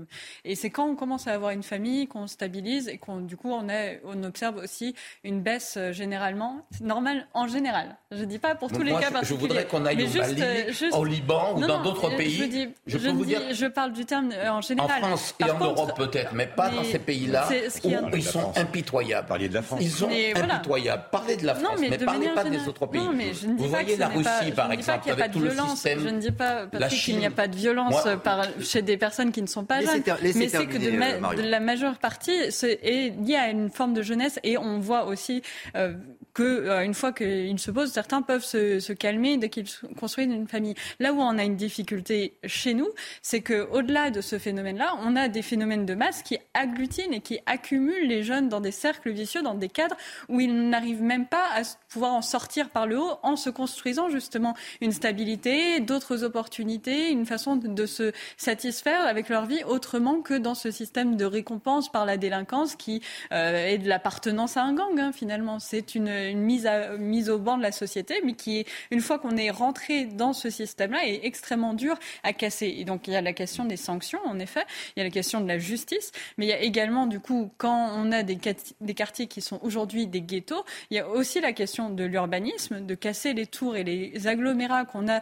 de jeunes pour pouvoir rétablir, pour pouvoir faire en sorte que finalement ces jeunes, une fois qu'ils sortent idéalement, de, leur peine de prison haute, ne soient pas remis, réinsérés immédiatement dans leur cadre original qui les réintègre dans ces milieux de délinquance. Benjamin Cauchy. Oui, euh, je, vais, je vais continuer sur le fil de l'urbanisme parce que ça me semble intéressant, tout simplement parce qu'avec l'ANRU, il y avait quand même eu euh, un paquet de milliards qui ont été dépensés en l'espace, des centaines de milliards depuis, depuis plus de 20 ans, 25 ans. Euh, et quoi qu'il en soit, si l'urbanisme n'intègre pas euh, le local d'un commissariat de police ou d'un poste de police municipale, euh, on pourra chanter euh, toutes, les, toutes les plus belles chansons du monde. ça ne servira strictement à rien. On peut repeindre les volets et mettre des géraniums sur les façades, passer les immeubles de 8 à 4 étages si vous ne mettez pas un poste de police, si vous laissez les associations euh, islamistes euh, proliférer dans les quartiers, si vous laissez le trafic de drogue continuer en toute impunité, comment voulez-vous qu'un jeune puisse s'identifier à un modèle qui respecte la loi? Celui qui réussit dans un quartier, c'est celui qui vend de la cam, c'est celui qui a brûlé des voitures, c'est celui qui est revenu trois fois du commissariat sans rien avoir. Donc les jeunes s'identifient à des modèles. Ce n'est pas, un postulat. Donc tout est bon, tous les jeunes sont bons, à, sont bons à jeter dans les quartiers, c'est ce que vous êtes en train de nous dire? Absolument pas, non, non, absolument pas. Non, vous avez regarder la celui qui réussit, c'est celui qui vend de la cam. Donc euh, non, non, non, je, pose, je pose la question. Ah non, mais je n'ai donné, euh, je ne parle absolument pas ni d'immigration, ni d'origine, ni de quoi que ce soit depuis le début de cette émission. J'y tiens avec grande attention. Je vous parle d'urbanisme et je peux vous dire qu'effectivement cette concentration de population dans un petit périmètre, dans des logements où, en plus de cela, il n'y a pas de, il n'y a pas d'emploi à proximité, où la mobilité est difficile malgré des efforts qui peuvent être faits par certains euh, conseils euh, régionaux. Quoi qu'il en soit, il y a un isolement et une absence de services publics. Donc, on peut faire toute la législation qu'on veut, la surlégislation, même l'inflation législative qu'on veut, on verra en octobre. On peut faire toute la prévention du monde en offrant des ballons et des t-shirts aux enfants, tant qu'il n'y aura pas, entre guillemets, la technique du coup de pied aux fesses et des places de prison et une exécution des peines, puisque jusqu'à deux ans de prison, eh bien, personne ne va prison. Vous êtes condamné à 18 mois de prison, eh bien, vous avez un bracelet électronique. Donc, avec un bracelet électronique, vous, pouvez continuer vos malversations. Donc, je crois que les jeunes aujourd'hui euh, n'ont plus de modèle euh, vertueux, tout simplement. Je me souviens de l'époque des Marvel. Alors, je dis pas que les super-héros, c'était bien, mais je pense que c'est quand même mieux que Booba ou un vendeur de drogue. Voilà. Alors, Booba, je précise, c'est un, c'est un rappeur. C'est hein, une image. C'est l'exemple rien du rappeur, de ce qui peut être présenté dans les clips. Non, non, non j'ai bien compris. En termes de misogynie, en termes de, de, de relations à l'argent, à la loi, au pouvoir, à l'État, euh, nous avons des mauvais modèles aussi, je crois. Oui. Patrick on, a injecté des centaines de milliards d'euros dans les euh, zones euh, urbaines sensibles pour régler ce problème, justement. Parce qu'on est parti du postulat que s'ils sont délinquants, c'est pas de leur faute. S'ils sont délinquants, c'est parce qu'ils vivent, vous comprenez, est dans de mauvaises conditions. C'est parce que c'est parce que ils ne travaillent pas, parce que ceci et cela. Pardon, mm. mais les anciennes générations de, de, de, de Français qui n'avaient pas de. Moi, par exemple, ma famille, on a vécu à 8 dans un deux pièces. Mm. Aucun de nous n'est devenu délinquant. Ce que veut dire. Votre papa avait un travail. Et, et il travaillait. Voilà. Et, il n'avait pas, il vivait pas à cette époque euh, sur les logements, sur les aides sociales, etc. Ça n'existait pas à l'époque. Ce que je veux dire, c'est qu'il faut arrêter le déterminisme social et, et le fait. Ça, c'est l'idéologie de la gauche qui a voulu faire croire qu'ils ne sont coupables de rien, responsables de rien. Ils font un attentat, c'est pas de leur faute, c'est la faute de la société qui a provoqué. Euh, ils, tuent quelqu'un, c'est pas de leur faute. Non, il faut arrêter ça. Il y a une responsabilité individuelle à trouver, et cette responsabilité-là, il faut que ça se mette en œuvre à travers des mesures de sanctions. Mais au-delà de ça, si on parle de ces quartiers, à partir du moment où vous éloignez, c'est ce qu'a dit Pupponi, et il sait de quoi il parle, il était maire de Sarcelles. Vous avez quelques fauteurs de troubles dans ces quartiers-là. Moi, je le sais bien, puisque j'ai, quand j'étais délégué interministériel, souvent été alerté par des Antillais qui voulaient quitter certains quartiers. Parce qu'il y avait une dizaine de personnes au maximum sur des centaines d'habitants, sur des milliers d'habitants, qui mettaient le boxon et qui terrorisaient le quartier. Vous voyez, j'ai été alerté parce qu'eux, ils ne voulaient plus rester. C'est encore le cas aujourd'hui? Mais bien sûr, bah c'est pire. Le, ah bah alors, le quartier mais, mais c'est pire, c'est pire, c'est pire. Et donc, vous voyez ce que je veux dire. Si vous n'éclatez pas ce phénomène-là, vous n'allez pas mettre les uns et les autres à, à droite et à gauche. Vous n'expulsez pas les familles, vous n'y arriverez pas. Il faut qu'à un moment donné, que celui qui commette, qui franchisse la ligne rouge, il sache que c'est sa famille aussi qui en paiera les conséquences. Mmh. Marion Pariset, il n'y a aucune note d'optimisme à trouver. Ça ne peut passer que par la répression pour régler euh, tous les problèmes dont on parle depuis. Euh... Non, mais cette répression, elle, c'est pas uniquement de la répression pour de la répression. C'est parce que euh, dans, pour faire fonctionner une société, il y a des règles et pour appliquer des règles, il y a des sanctions. Et si on ne met pas en œuvre déjà cette base-là, ce n'est pas possible d'espérer que ce soit respecté et que l'autorité à tous les niveaux soit respectée. Et c'est bien ce qui a été dit hein, derrière tout ça. C'est aucunement qu'il faille juste euh, taper les délinquants pour taper les délinquants. C'est qu'il faut que ça soit appliqué dès le départ, éviter que les gens tombent dans des cercles vicieux euh, qui après les entraînent à être complètement en perte de, de, de rapport et de de conscience de la réalité de ce que c'est que faire société. Et mais si on ne fait pas cette base-là, le reste, on n'y arrivera pas, hmm. tout simplement. Peut-on avoir la foi après tout ce que l'on vient de dire avec euh, cette violence, euh, ces faits divers 15 août aujourd'hui, l'Assomption, la montée de la Vierge au ciel est une fête très importante pour les chrétiens, en tout cas dans ce, dans ce calendrier. Hmm. Donc dans ce décor Rome-là, et on va parler évidemment des, des messes qui euh, était beaucoup plus sécurisé euh, aujourd'hui. On n'a pas eu vent, euh, là, aujourd'hui, au moment où on parle, d'événements très particuliers. Mais est-ce qu'on peut continuer à avoir la foi? Il faut, tout simplement. En fait, je dirais, c'est pas est-ce qu'on est qu'on peut, c'est on doit. On doit. parce que sinon, en effet, ça, avoir la, y croire, croire qu'on peut changer les choses, ce n'est pas simplement se dire que tout va bien et avoir une, une, espèce de pensée magique et se dire que parce qu'on considère qu'il n'y a pas de problème, tout va se régler par, par, euh, par lui-même. Non, au contraire, il faut être lucide sur les constats, il faut être lucide sur les solutions et les défauts qu'on a aujourd'hui, et notamment ben, la justice en fait partie, euh, l'éducation en fait partie également, les défauts d'autorité qui aujourd'hui est quand même global dans notre société. On, ne reconnaît plus l'autorité, que ce soit dans la famille, que ce soit dans l'éducation, et après ça ruisselle sur tous les niveaux en fait de la société. C'est bien compliqué. On a aussi euh, des phénomènes euh, d'ampleur mondiale, hein, les, réseaux sociaux, le, communautarisme aussi rentre en, ligne de mire dans cette dans cette dans ce phénomène-là parce qu'il fait perdre de vue les règles collectives qui s'appliquent à tous. Mais voilà, on a le droit d'être conscient de nos défauts tout en gardant la foi dans ce qu'on peut faire. Mais après, il faut en effet être conscient qu'on a aussi des contraintes euh, le gouvernement en a aussi. Il va falloir travailler dessus parce qu'on euh, a des contraintes budgétaires notamment. Euh, et, à partir de ça, trouver des solutions qui soient adaptées. Mais on est un pays qui dépense aujourd'hui plus de 60% de, son PIB en dépenses publiques. C'est énorme. C'est énorme. Et pourtant, on n'arrive pas à faire à arriver au même résultat dans certains domaines que euh, des pays qui ont des dépenses bien moins élevées, et notamment sur les questions de sécurité. C'est-à-dire que c'est pas forcément une question de toujours mettre plus, parfois c'est surtout une question de faire mieux. Et dans ce sens-là, il, y a forcément de la marge de manœuvre, et il y a forcément de la marge pour s'améliorer. Benjamin Cauchy, en matière de sécurité, avait-il des raisons d'être inquiet aujourd'hui? Les chrétiens avaient-ils des raisons d'être inquiets Aujourd'hui, les chrétiens, euh, comme, comme hier et comme demain, ont des raisons d'être inquiets. Le 15 août, effectivement, est une fête particulière pour euh, tous les chrétiens, catholiques, orthodoxes. Euh, pour autant, les actes christianophobes, me semble-t-il, l'année dernière, en 2021, c'était à peu près de 600, 600 actes. Près de 700. On a quelques chiffres à vous proposer qui englobent d'ailleurs tous les actes anti-religieux, chrétiens compris. On, va, on, va voir ça. Mais je, voilà, donc la moitié, la, moitié des, actes de profanation contre des lieux de culte ont été faits contre, mm. des, contre des, des, églises. il y a 20%, euh, il y a 20 contre les, les, contre les musulmans et contre, contre les... 213 anti-musulmans, 589 anti-juifs et 857 anti-chrétiens. Voilà, donc vous voyez que malheureusement, euh, lorsque l'on croit dans notre pays et que l'on souhaite aller prier quelque part, eh ben, on n'est pas à l'abri euh, d'avoir, euh, d'avoir des difficultés. Moi, je pense qu'on peut être positif, je pense qu'on peut avoir la foi qu'on doit effectivement avoir la foi, la foi dans notre pays, la foi dans nos valeurs et dans notre histoire. Et notre histoire a, su nous montrer qu'on était capable de, de, relever de, grands défis. Donc oui, je serai positif parce qu'on a la foi. Et puis ben, un message également chrétien, garder la foi, parce que je pense que notre jeunesse qui est perdue, elle est peut-être aussi perdu parce qu'il y a un manque de spiritualité. Mais c'est un autre sujet. Mais je pense que euh, une jeunesse qui n'a plus de, quête de sens et, qui, euh, et qui reste dans ce côté matérialiste, euh, dans ce côté très interactif des médias, bah, finalement, quel est le sens de, de votre vie, de votre présence? Voilà, donc on n'est pas dans une émission religieuse, mais en tout état de cause, je crois que redonner du sens à la jeunesse pourrait aussi leur permettre de, de de retrouver le droit chemin. Je vais vous céder Donc, gardons la foi et ayons la Bien foi. Bien sûr. Patrick Aram, je vous cède la parole dans un instant, mais on a posé la question, euh, évidemment, aussi aux chrétiens aujourd'hui. Avaient-ils des raisons d'être inquiets? Le sont-ils, euh, d'ailleurs, en cette fête du, 15 août, avec ce climat d'insécurité que l'on dépeint euh, depuis aussi le début de, cette émission? Y avait-il des raisons d'être inquiets? Écoutez.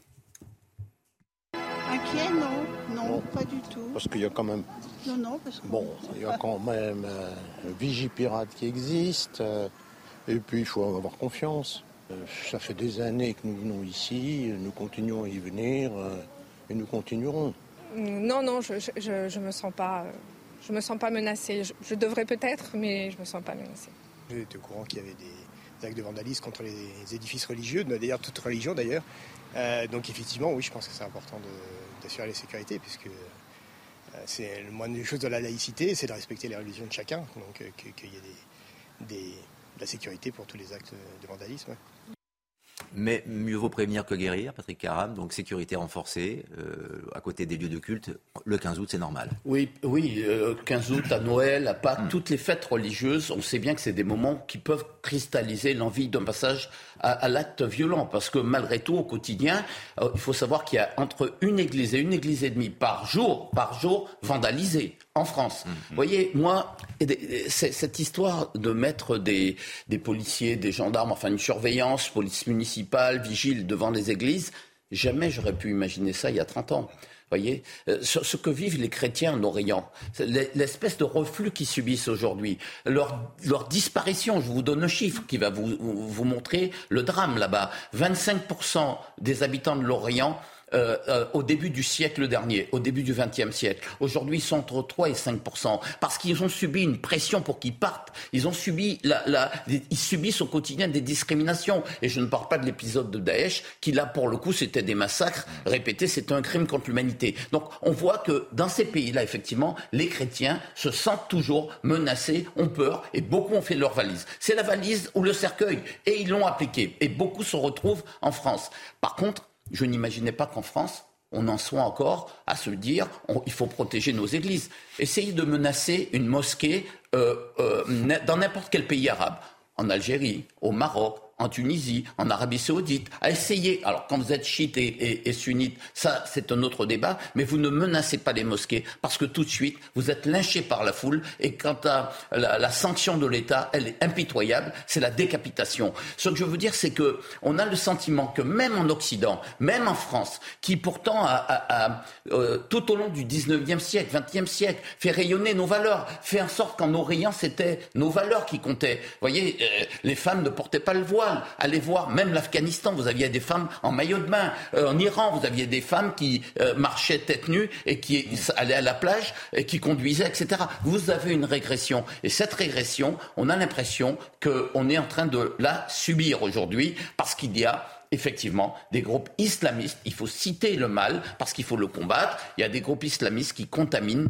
les têtes. Il y a un moment donné où il faut remettre les pendules à l'heure. Il faut respecter les religions. Moi, je respecte toutes les religions. Je respecte la religion musulmane et c'est normal de respecter. Elle est honorable. C'est honorable d'être musulman quand on, quand on a la foi. C'est honorable d'être juif quand on a la foi. C'est aussi honorable d'être chrétien. Et il ne faut pas accepter que tel ou tel euh, de, de, de, ce qui se sent appartenir à une Oumma disent eh ben non, on va les combattre, ce sont des koufars et on va les chasser et on va les combattre.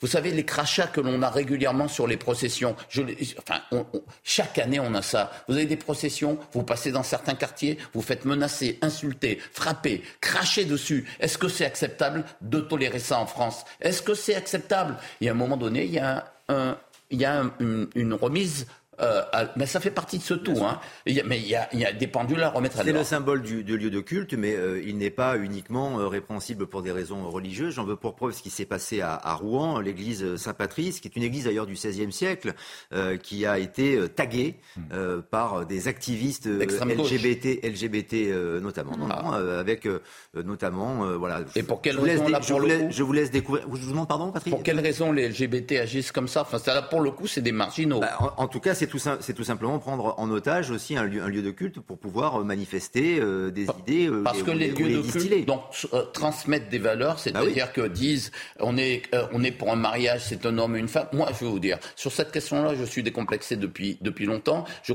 je, je me suis, j'ai toujours soutenu le mariage pour tous. Je n'ai pas fait partie de ceux qui disaient il fallait pas le faire. Mais je considère que là-dessus, ceux qui commettent de tels actes, ceux-là doivent être, doivent être récupérés. Vous savez, je connais beaucoup d'homosexuels de, de, de, chrétiens, profondément chrétiens, et qui vivent leur foi intensément. Je ne pense pas qu'ils soient heureux de voir bon, que certains groupes agissent en leur nom. Bah en, en, tout cas, euh, voilà, ça c'est les activistes LGBT et c'est sur le compte euh, J'aurais bien aimé avoir, de Nicolas Bay. Ah bah, J'aurais bien aimé avoir le, euh, le, le, nom des organisations qui sont derrière euh, ces, ces, ces actes-là. Alors, elles n'ont pas, pas, laissé d'adresse, en tout cas, elles ont laissé des, des, des messages. Ce principe de précaution, en ce 15 août autour des, lieux de culte. Donc aujourd'hui, il est euh, obligatoire On doit vivre dans une forme de, peur, d'appréhension, voire de terreur Non, c'est pas obligatoire, mais c'est d'une part, il y a le principe de précaution dans le sens où il faut prévenir, mais prévenir, c'est pas uniquement euh, mettre des policiers autour des lieux de culte, ça passe aussi par tout le renseignement qui est en amont, parce que notamment quand on parle de, de fêtes aussi symboliques hein, que l'Assomption ou Pâques ou Noël, on est potentiellement sur des actes qui peuvent être plus prémédités et donc plus aussi plus simples à identifier en par le renseignement que euh, un fou qui un fou radicalisé certes mais un fou quand même euh, qui irait euh, assassiner quelqu'un dans une église un jour lambda de, de l'année c'est beaucoup moins prévisible c'est plus difficile à, à anticiper. Donc il y a au-delà de simplement la présence policière, il y a l'anticipation sur le renseignement. Et la présence policière, elle a aussi vocation à, sécuriser, à, rassurer, euh, parce qu'en effet, c'est des grands mouvements de foule. Et aujourd'hui, euh, que ce soit euh, les, rassemblements religieux, mais les rassemblements en général, sont susceptibles de faire l'objet d'attaques, euh, puisque au-delà de, des questions, alors on parlait du totalitarisme islamiste, euh, c'est une attaque souvent aussi contre les religions, euh, contre la religion catholique, contre la chrétienté, mais c'est aussi simplement une attaque contre le mode de vie occidental. Mmh. Et donc ça touche tous les rassemblements qui sont l'expression de, oui. de, ce mode de vie. Ça peut être le football, ça peut être, ça peut être une salle de ça, concert, ça peut être une salle de concert. Ça peut et être donc, les futurs Jeux Olympiques. Exactement. Et donc là, il y a vraiment des enjeux. Euh, là, c'est vrai que c'est un, un, vrai sujet parce que la question de la sécurité sur les Jeux Olympiques, par exemple, à ce stade est totalement irrésolue. Il y a vraiment aujourd'hui un manque de préparation qui est assez phénoménal, avec des risques qui vont être non seulement euh, sur la population française, mais sur l'image aussi que la France renvoie en tant que pays capable d'être un pays de premier rang, capable d'assurer la sécurité de ceux qui viennent le visiter également. On l'a vu au Stade de France, ça avait posé Patrick, problème. Ouais. Euh, là, pour les JO, ça sera le même. Paris même 2024, c'est demain. Je, vous, êtes, suis... vous, êtes, très inquiet, Patrick bah, Vous savez, fait une digression. Hein, oui, oui, mais j'ai mais... lancé l'alerte. Hein. J'étais le premier à dire attention, attention à la la cérémonie d'ouverture euh, des Jeux Olympiques, vous n'allez pas mettre un million de personnes comme le prévoyait la mairie de Paris ou 600 000 personnes sur les quais sans, sans incidence. On n'a pas suffisamment de plongeurs pour vérifier les bateaux, on n'a pas euh, de, de, chiens cinéphiles pour vérifier euh, les brigades canines pour vérifier qu'il n'y ait pas d'explosifs, etc. On ne peut pas sécuriser 12 kilomètres. Mais revenons sur la question intéressante en deux mots. Vous avez posé. Est-ce qu'il faut croire? Moi, je veux vous dire. Aujourd'hui, vous avez une sorte de recherche spirituelle de beaucoup de jeunes. Ces jeunes qui se sentent un peu paumés vont dans des sectes. Euh, ils vont essayer de trouver dans d'autres religions. Et il y a une religion euh, effectivement, euh, il y a beaucoup de conversions euh, chez les musulmans parce qu'ils cherchent une piété qui n'existe plus dans la, foi catholique. Ils le trouvent aussi chez les évangélistes. Moi, je dis qu'il faut croire. Il faut croire parce que ça vous donne un certain nombre de valeurs. Malheureusement, les Français ne croient plus autant. Allez regarder les églises. Moi, je vais, pardon de vous le dire, à l'église. Et, j'étais aujourd'hui à l'église. Les, les, les, églises, les, je, le dis pour les téléspectateurs qui peuvent se sentir choqués qu'un élu de la République dise qu'il va à l'église eh bien, vous avez des, vous avez des églises qui sont vides. Ça, la France. Et qui est là aujourd'hui? Ben, C'est les Antillais, c'est les Africains qui sont aujourd'hui, euh, qui remplissent ces églises-là. Ou alors les églises chrétiennes d'Orient. En, en, Ile-de-France, les églises, allez voir les, églises, les églises égyptiennes ou, ou irakiennes ou maronites ou serbes pleine, pleine, avec des jeunes, toutes générations confondues. C'est plus le cas pour la religion catholique. On a perdu, malheureusement, euh, ce sens de la vie et cette transmission s'est pas faite à travers les parents. Sans faire de prosélytisme. Le temps qui nous est imparti s'achève, mais on va se retrouver dans quelques instants, juste après la pause, pour euh, de nouveaux débats. Et la dernière demi-heure de Punchline. À tout de suite. On se retrouve sur le plateau de Punchline sur CNews, dernière demi-heure, avec euh, nos invités pour euh, débattre encore. On va prendre des nouvelles de Salman Rushdie dans, quelques instants qui euh, va mieux. Mais d'abord, le tour des informations de ces dernières heures, de ces dernières minutes avec vous, Isabelle Piboulou. Benjamin Mendy devant la justice en Angleterre à son procès. Le footballeur a été présenté comme un prédateur par le procureur. Il est accusé de huit viols, d'une tentative de viol et d'une agression sexuelle par sept femmes. Les faits se seraient déroulés entre octobre 2018 et août 2021 à son domicile de Prestbury. Le joueur de 28 ans nie les dix chefs d'accusation. Il risque la prison à perpétuité. Aux Pays-Bas, la justice rendra son verdict le 17 novembre dans le procès du crash du vol MH17. Le 17 juillet 2014, l'avion de la Malaysia Airlines qui devait relier Amsterdam à Kuala Lumpur s'écrase alors qu'il survolait l'est de l'Ukraine. 298 personnes décèdent selon les enquêteurs. L'appareil aurait été abattu par un missile de séparatistes pro-russes. Et enfin, un mot de sport en natation. Marie Vatel sacrée vice-championne d'Europe du 100 mètres papillon à Rome. La Française a réalisé un chrono de 56 secondes 80 juste derrière la Suédoise Louise Hanson. Une deuxième médaille d'argent pour la nageuse de 25 ans après celle de samedi sur 50 mètres papillon. Merci Isabelle. Dernière demi-heure de punchline maintenant, avec, je vous le disais, des nouvelles de Salman Rushdie. On va surtout aussi euh, évoquer la protection policière, les personnalités qui sont sous protection, puisque c'était le cas de Salman Rushdie. On, ne sait pas d'ailleurs si, euh, au moment où il a été euh, agressé, il l'était encore. Ça reste assez flou. Lui avait dit, en tout cas, qu'il n'en avait plus besoin. Personne sur ce plateau n'est sous protection policière ou ne, l'a été. Je, pose la question aussi parce que ça peut être intéressant. Non, mais Valérie Pécresse l'est aujourd'hui. Ça se sait pas, parce que personne ne révèle qu'il est. Et j'ai reçu pas mal de monde qui l'était. Elle l'est parce qu'elle elle défend les chrétiens d'Orient. Elle a pris des positions extrêmement fortes à l'époque de Daesh euh, contre les djihadistes. Mmh. Et à l'époque, ben, les services avaient euh, voyez, vous avez des services de renseignement d'écoute avaient, vu qu'il y avait des C'est pour ces raisons-là. C'est pour ces raisons. Parce qu'elle est présidente de la région de France, on pourrait comprendre non, bien avant. elle a été mise, elle a été mise sous protection policière euh, bien avant. C'est au moment où elle s'est engagée sur les chrétiens d'Orient. Je rappelle que dès 2013, elle a été la première à mes côtés à soutenir et à prendre des positions extrêmement fermes à l'époque où mm. personne n'en parlait. On a commencé à en parler un peu plus en 2014, euh, quand, quand, Daesh a fait tomber euh, la vallée de Nénive. Mais dès 2013, elle avait des, positions extrêmement fortes, extrêmement fermes. Salman Rushdie donc euh, va mieux, euh, sous protection euh, policière. En tout cas, il l'a été lui pendant très longtemps. il est toujours hospitalisé, bien sûr, après cette agression au, couteau. Il fait toujours l'objet d'une fatwa après la parution de son livre Les versets sataniques. On va retrouver, prendre des nouvelles de Salman Rushdie. L'état semble s'améliorer avec notre correspondante Elisabeth Guedel. Salman Rushdie semble aller mieux après avoir été opéré durant plusieurs heures vendredi dans un hôpital de Pennsylvanie, à une heure de route environ du lieu de l'agression. Depuis hier, il n'est plus sous respirateur artificiel, ce qui est une bonne nouvelle. Son état de santé va dans la bonne direction, a indiqué son agent, mais la guérison sera longue. Hein. Ses blessures ont été très sérieuses.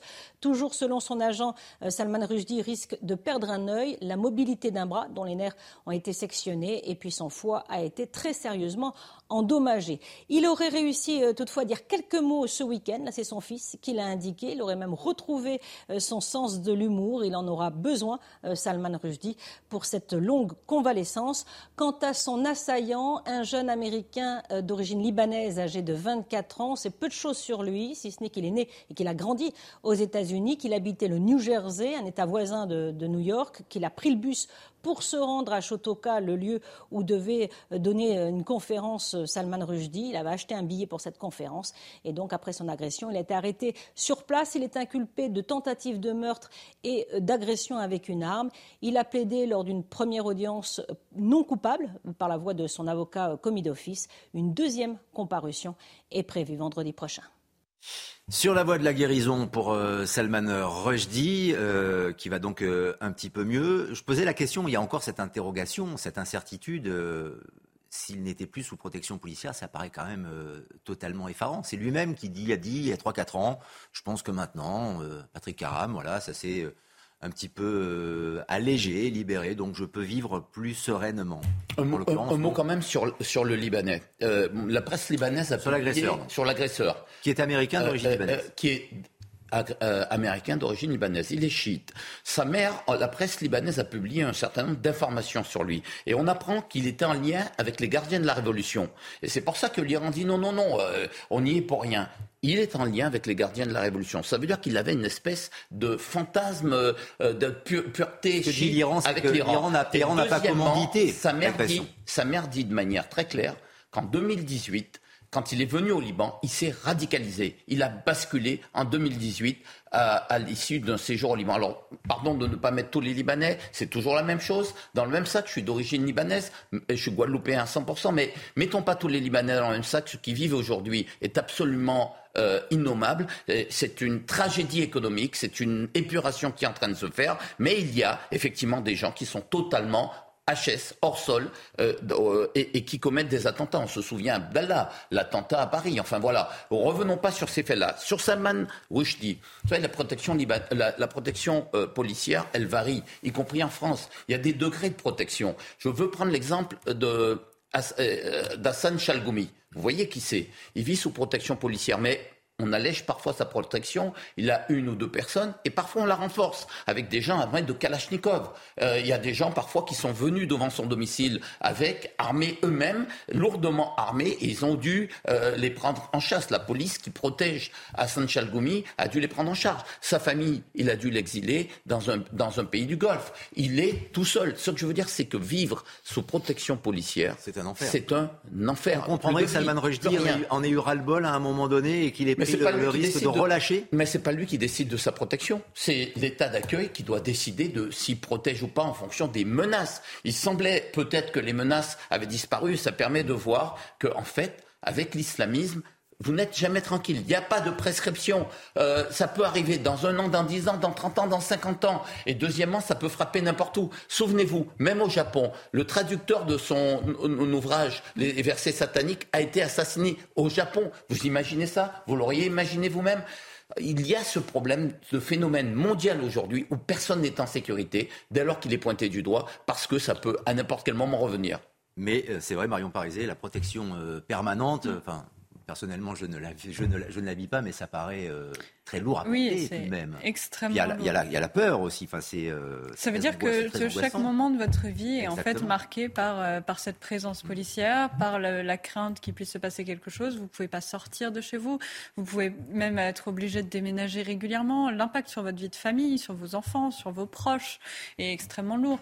Non, ce qui est intéressant avec le cas en plus de, de Salman Rushdie, c'est que finalement cette fatwa qui date de, de 89, elle est quasiment un, ma- un marqueur, une pierre euh, fondatrice finalement. C'est le premier moment où on a vu vraiment un islam politique, un totalitarisme islamique, islamiste qui avait déjà une portée internationale immédiate. C'est-à-dire qu'on n'était pas uniquement sur les, un territoire limité. euh, on a véritablement une idéologie qui veut s'appliquer à, à l'ensemble, à l'ensemble du monde. Et dès 89, dès 90, euh, Patrick Aram l'a très bien rappelé, on a déjà eu euh, des, un, japonais qui s'est fait tuer euh, à Tokyo, euh, des attaques qui ont eu lieu en, Europe du Nord. On a eu des autodafés qui ont eu lieu aussi euh, au Royaume-Uni, euh, des attaques également aux États-Unis. Donc on avait déjà cette base-là qui, qui depuis n'a fait que progresser. Et aujourd'hui, c'est ce qu'on continue à avoir à travers justement le phénomène d'un certain nombre de personnes qui, à partir du moment où ils expriment une opinion qui n'est pas forcément, qui n'est pas d'islamophobie, mais qui est une critique de l'islam, la critique n'est pas tolérée. Euh, par justement euh, ces mouvements islamistes. Et, la moindre critique peut être euh, peut faire l'objet d'une condamnation, d'un appel au meurtre parce que au-delà de la fatwa, dans, l'islam c'est en fait quelque chose de beaucoup plus large, c'est un avis religieux qui peut être donné sur n'importe quoi, c'est pas forcément une condamnation à mort. Donc appelons ça comme comme ce que c'est, c'est un appel au meurtre, c'est un appel au meurtre. Et, ça, aujourd'hui, euh, avec les réseaux sociaux, c'est extrêmement euh, accentué puisque ça peut être diffusé très largement. Ça persiste, ça traverse les âges. Euh, Les réseaux sociaux, on voit comment ça peut fonctionner. Les forums Reddit qui vont continuer à, à faire tourner des appels comme ça à la violence contre des personnes particulières et qui peuvent être émises au final par n'importe qui aussi, ou par pratiquement n'importe qui. Il n'y a plus de nécessité, comme dans la- dans l'islam, normalement, la fatwa, elle est déclarée par un, un ouléma, par quelqu'un qui a une responsabilité dans l'interprétation de, la charia et de la loi islamique. Là, aujourd'hui, euh, n'importe quel imam euh, ou n'importe quelle personnalité musulmane ayant euh, finalement de la popularité, ayant de l'influence, est en mesure finalement d'aller mettre une cible sur le dos de quelqu'un. Et ça, c'est inacceptable dans le monde dans, le monde dans lequel on est. Et c'est la, la liberté, euh, tout simplement, qu'elle soit d'expression euh, ou autre, plus géné- généralement, qui, euh, qui est atteinte, qui est touchée. Oui, c'est la liberté d'expression qui est atteinte. Moi, j'ai le souvenir d'avoir passé quelques mois avec un candidat à l'élection présidentielle à partager une campagne avec lui qui était sous protection de sécurité. Que vous ne pouvez pas citer. On peut citer Eric Zemmour, bien évidemment. Euh, soit vous avez des signaux faibles de la part des, des services de renseignement, et c'est dans ces cas-là, c'est l'État qui va venir vous proposer une mise en sécurité, ou alors c'est vous qui captez ces signaux faibles, ou vos équipes, et là, dans ces cas-là, c'est vous qui allez vers le ministère de l'Intérieur pour solliciter la sécurité privée. Donc peut-être dans le cas de M. Rougedi, pour faire la, la- la transition, euh, peut-être que lui avait encore des signaux faibles ou des menaces, mais qui n'en a pas fait écho auprès euh, des services de sécurité pour pouvoir retrouver un peu de liberté euh, de, de- de vie. Euh, moi, j'ai juste envie de faire une petite proposition concernant Salman Rushdie. J'ai vu effectivement beaucoup de Français et, et- et- et beaucoup de personnes s'émouvoir effectivement de, de cette agression parce que finalement, on s'est tous sentis quelque part euh, touchés par cette agression.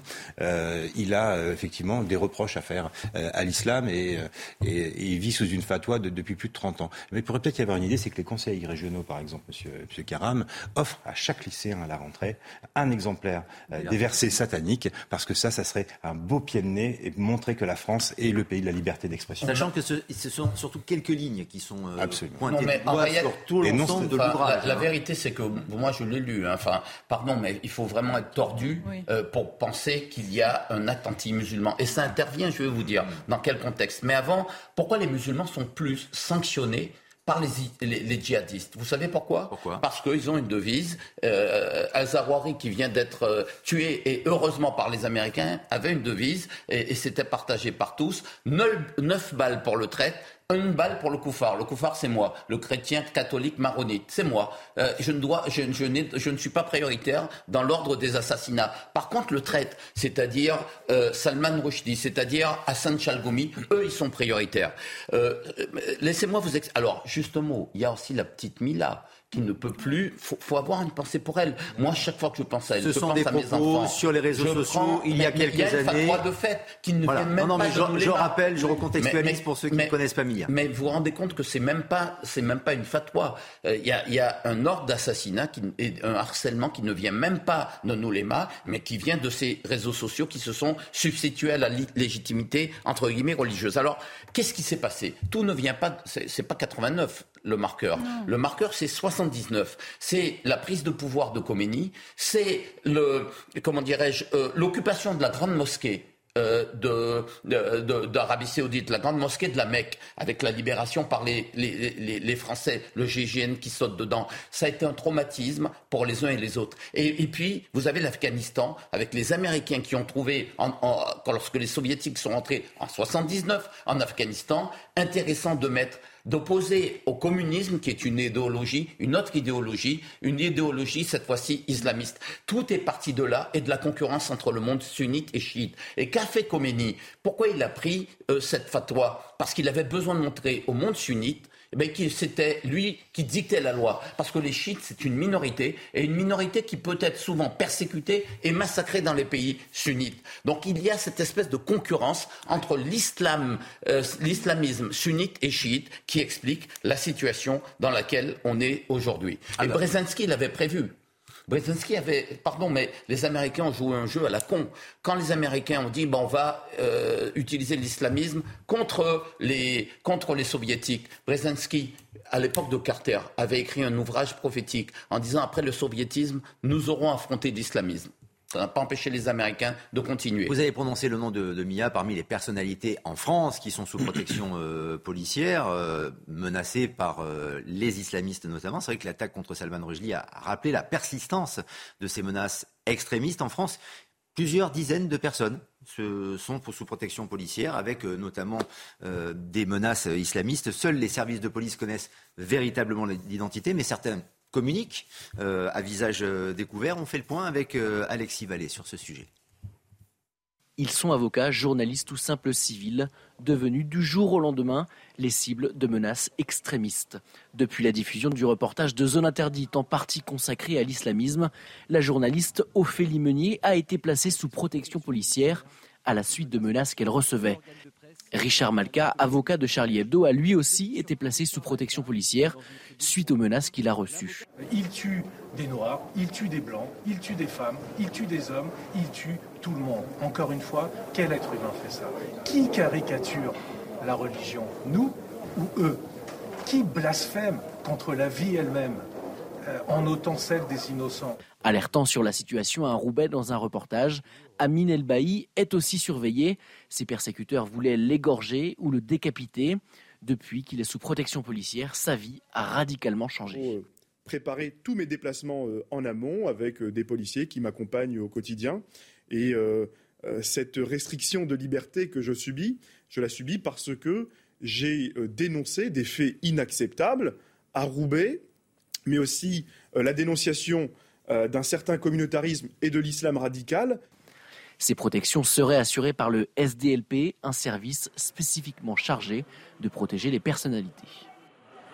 Service particulier donc pour euh, ces personnalités qui ont décidé de s'exprimer à un moment ou à un autre de manière volontaire, voire involontaire. Le cas de, Mia euh, tout à l'heure, enfin qui euh, était adolescente lorsqu'elle a écrit des, des propos sur, sur les réseaux sociaux et aujourd'hui qui est dans une situation intenable.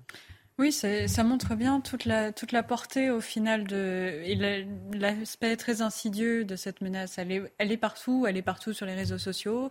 Et aujourd'hui, c'est aussi important de pouvoir continuer à donner à la parole à ces personnes qui sont menacées parce que souvent elles, le sont, mais elles ont toujours autant l'envie chevillée au corps de pouvoir exprimer euh, les idées pour lesquelles elles se sont battues et qui les ont amenées dans cette situation. C'est défendre la liberté d'expression, la liberté de de pouvoir euh, porter ces idées-là.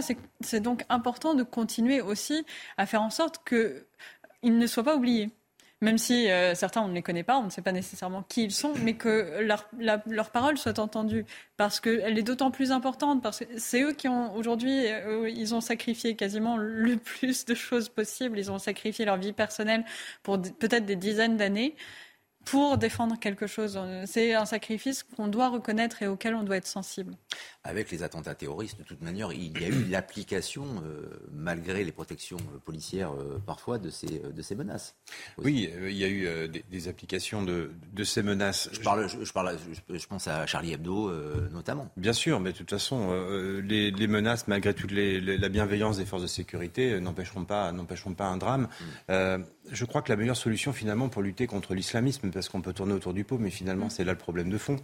Euh, c'est peut-être que les Français euh, puissent dire tous ensemble et que les élus n'aient aucune ambiguïté pour dénoncer euh, l'islamisme euh, politique, cet islam qui cherche à, comment dirais-je, à contraindre les Français, à contraindre la loi française. Et lorsque je vois euh, des députés de la NUPES qui se promènent il y a encore deux ans avec le, le CCIF, qui était dissous d'ailleurs, dans la rue, et que je vois Alexis Corbière qui, me, qui dit cet après-midi que la gauche n'a rien à voir avec l'islamisme, j'ai envie de dire qu'il va falloir que les élus aient un discours extrêmement clair, qu'il n'y ait plus d'ambiguïté, qu'il n'y ait pas, comment dirais-je, de, euh, d'islamo-gauchisme et de, d'achat de paix sociale dans certains quartiers et dans certaines communes, qu'il y ait un discours extrêmement franc. Je crois que nous aiderons ces personnes qui sont en insécurité, parce que si la France fait corps, si tous les Français disent oui, l'islamisme tue et l'islamisme n'a rien à faire dans notre pays puisque c'est les lois de la République qui priment, là je crois qu'il va falloir terroriser les terroristes, comme disait Pasqua. À un moment donné, il va falloir arrêter d'être gentil et de combattre avec des bouquets de fleurs. Il faut être très clair. Faut être clair. On ne peut plus accepter que des partis politiques aussi importants que peut l'être euh, les filles tiennent des discours anti-flics, euh, pro-islamistes, pro-violence en, disant que les flics c'est des violences et mmh, des racistes, en disant que les jeunes des quartiers c'est pas de leur faute. Il faut arrêter ça en, trouvant des excuses, en trouvant des excuses à ceux qui basculent dans l'islamisme. Il n'y a pas d'excuses à trouver. Il y a une éradication à mettre en place. Voyez-vous, moi depuis, depuis, écoutez, j'ai publié en 2000, euh, de mémoire 2004 ou 2005 un ouvrage Dictionnaire mondial de l'islamisme avec Antoine Serre et d'autres. Et on était très clair dessus. On alertait l'Occident sur ce qui allait arriver. On y est aujourd'hui. Mm. On pouvait éviter ça, mais on y est aujourd'hui. Maintenant, il faut changer de braquet et aller plus loin. Et je veux juste dire une chose. Il y a quelque chose qui m'a choqué. Vous voyez, Mila, par exemple, elle ne vit plus. Elle ne vit plus sa vie, cette adolescente a vu sa vie, a, vu sa vie basculer. Et elle va plus à l'école, on l'a sortie de l'école, même dans une école militaire, ils ont été incapables de s'assurer de sa sécurité. Elle ne peut plus sortir comme ça sans être menacée. Elle ne vit plus. Et pendant ce temps-là, euh, où sont ses droits, où, sont, où est sa liberté? Et pendant ce temps-là, on fait venir des femmes de djihadistes, et elles-mêmes djihadistes, avec des enfants euh, qui ont été élevés dans cette, ce sentiment anti anti-Occident, anti-France, euh, hum. et, qui viennent en France. Vous voyez, moi j'ai publié il y a quelques semaines, il y a deux semaines de ça, un extrait d'un reportage de la chaîne d'Arabie Saoudite Al-Arabia. Curieusement, ils font passer, une journaliste vient, elle n'avait pas le voile. Elle ne portait pas le voile. Et elle voulait interviewer des gamins de 7, 8, 9 ans. Et ceux-ci, on commence à lui lancer des pierres en disant Tu es une couffard. Et si on grandit, on va te décapiter. Tu ne portes pas le voile, tu es une couffard. Ça veut dire nous, une, impie. Vous voyez donc bien qu'ils avaient 7-8 ans, ils étaient dans des camps, dans un camp au Liban, dans la Beka. Vous voyez donc bien que ceux-là même qui eux-mêmes on n'attendait pas des réfugiés syriens au Liban d'être aussi extrémistes. Eh bien, ils le sont, les, les, enfants le sont. Imaginez des enfants de femmes qui disent qu'ils sont françaises, mais qui ont déchiré leur carte d'identité et qui considèrent et qui viennent en France simplement parce qu'elles veulent bénéficier de protection, parce qu'elles savent que ce sera plus facile, mais qui viennent en France avec le même état d'esprit. Moi, je suis désolé. Il y a quelque chose qui m'avait frappé, je vous le dis. C'est ces enfants qu'on obligeait à décapiter des parents, des cousins, ces enfants qui prenaient l'arme, qui tiraient sur la tête ou qui maniaient le couteau pour décapiter. C'est ce qu'ils appellent les lionceaux de Daesh, des enfants chrétiens. Mais ça pouvait être aussi de ces enfants, de ces femmes françaises qui se sont retrouvées en Orient. Marion Parisé, est-ce que, comme le disait ce matin d'ailleurs sur CNews, euh, Julien Audoul du Rassemblement national, l'ennemi c'est l'islamisme ou alors on peut aussi jouer sur les mots et citer Emmanuel Macron quand lui il parle d'obscurantisme Non, il faut, il faut appeler un chat un chat. L'islamisme, c'est un phénomène politique qui existe et qui est réel. Euh, tourner autour du pot en parlant d'obscurantisme, certes, il y a de l'obscurantisme de différentes natures, euh, on ne peut pas le nier, mais aujourd'hui, la principale menace, qui est euh, bah, celle qu'on a subie, hein, à part les attentats terroristes en France sur notre territoire, celle que subissent les personnes qui sont menacées sur les réseaux sociaux et dans la vraie vie par, par des gens qui ont une vision complètement radicale et décalée euh, de notre réalité, de notre société. Euh, ça, c'est une menace politique qui est portée par l'islamisme, par le totalitarisme islamiste. Et il faut travailler dessus. Il faut travailler dessus sur la politique étrangère. Il faut travailler sur nos frontières. Il faut travailler à l'intérieur sur la façon dont on met fin à la diffusion des discours qui propagent cette idéologie euh, à travers la question des imams qui portent des, valeurs qui sont contraires aux valeurs de la République, sur la question des, des GAFA aussi, pour pouvoir faire en sorte que euh, les messages soient signalés et qu'on puisse être en mesure de les arrêter, éviter que cette propagation se fasse sans fin et aille toucher encore plus de gens. Euh, surtout dans cette période où après le Covid, on a eu beaucoup de gens qui sont reclus et qui sont repliés sur eux-mêmes et qui sont extrêmement vulnérables à tous ces messages-là. Vraiment. L'ennemi, c'est l'islamisme, mais pas l'islam. Il faut le redire. L'ennemi, c'est l'islamisme, mais pas l'islam. Merci en tout cas de nous avoir accompagnés pour ce punchline euh, du début de semaine euh, du 15 août. À demain pour punchline. Merci à, tous les trois. Dans un instant, Deval euh, pour l'heure des bien sûr, et l'actualité qui continue sur, sur CNews. Merci de nous avoir accompagnés. À très vite.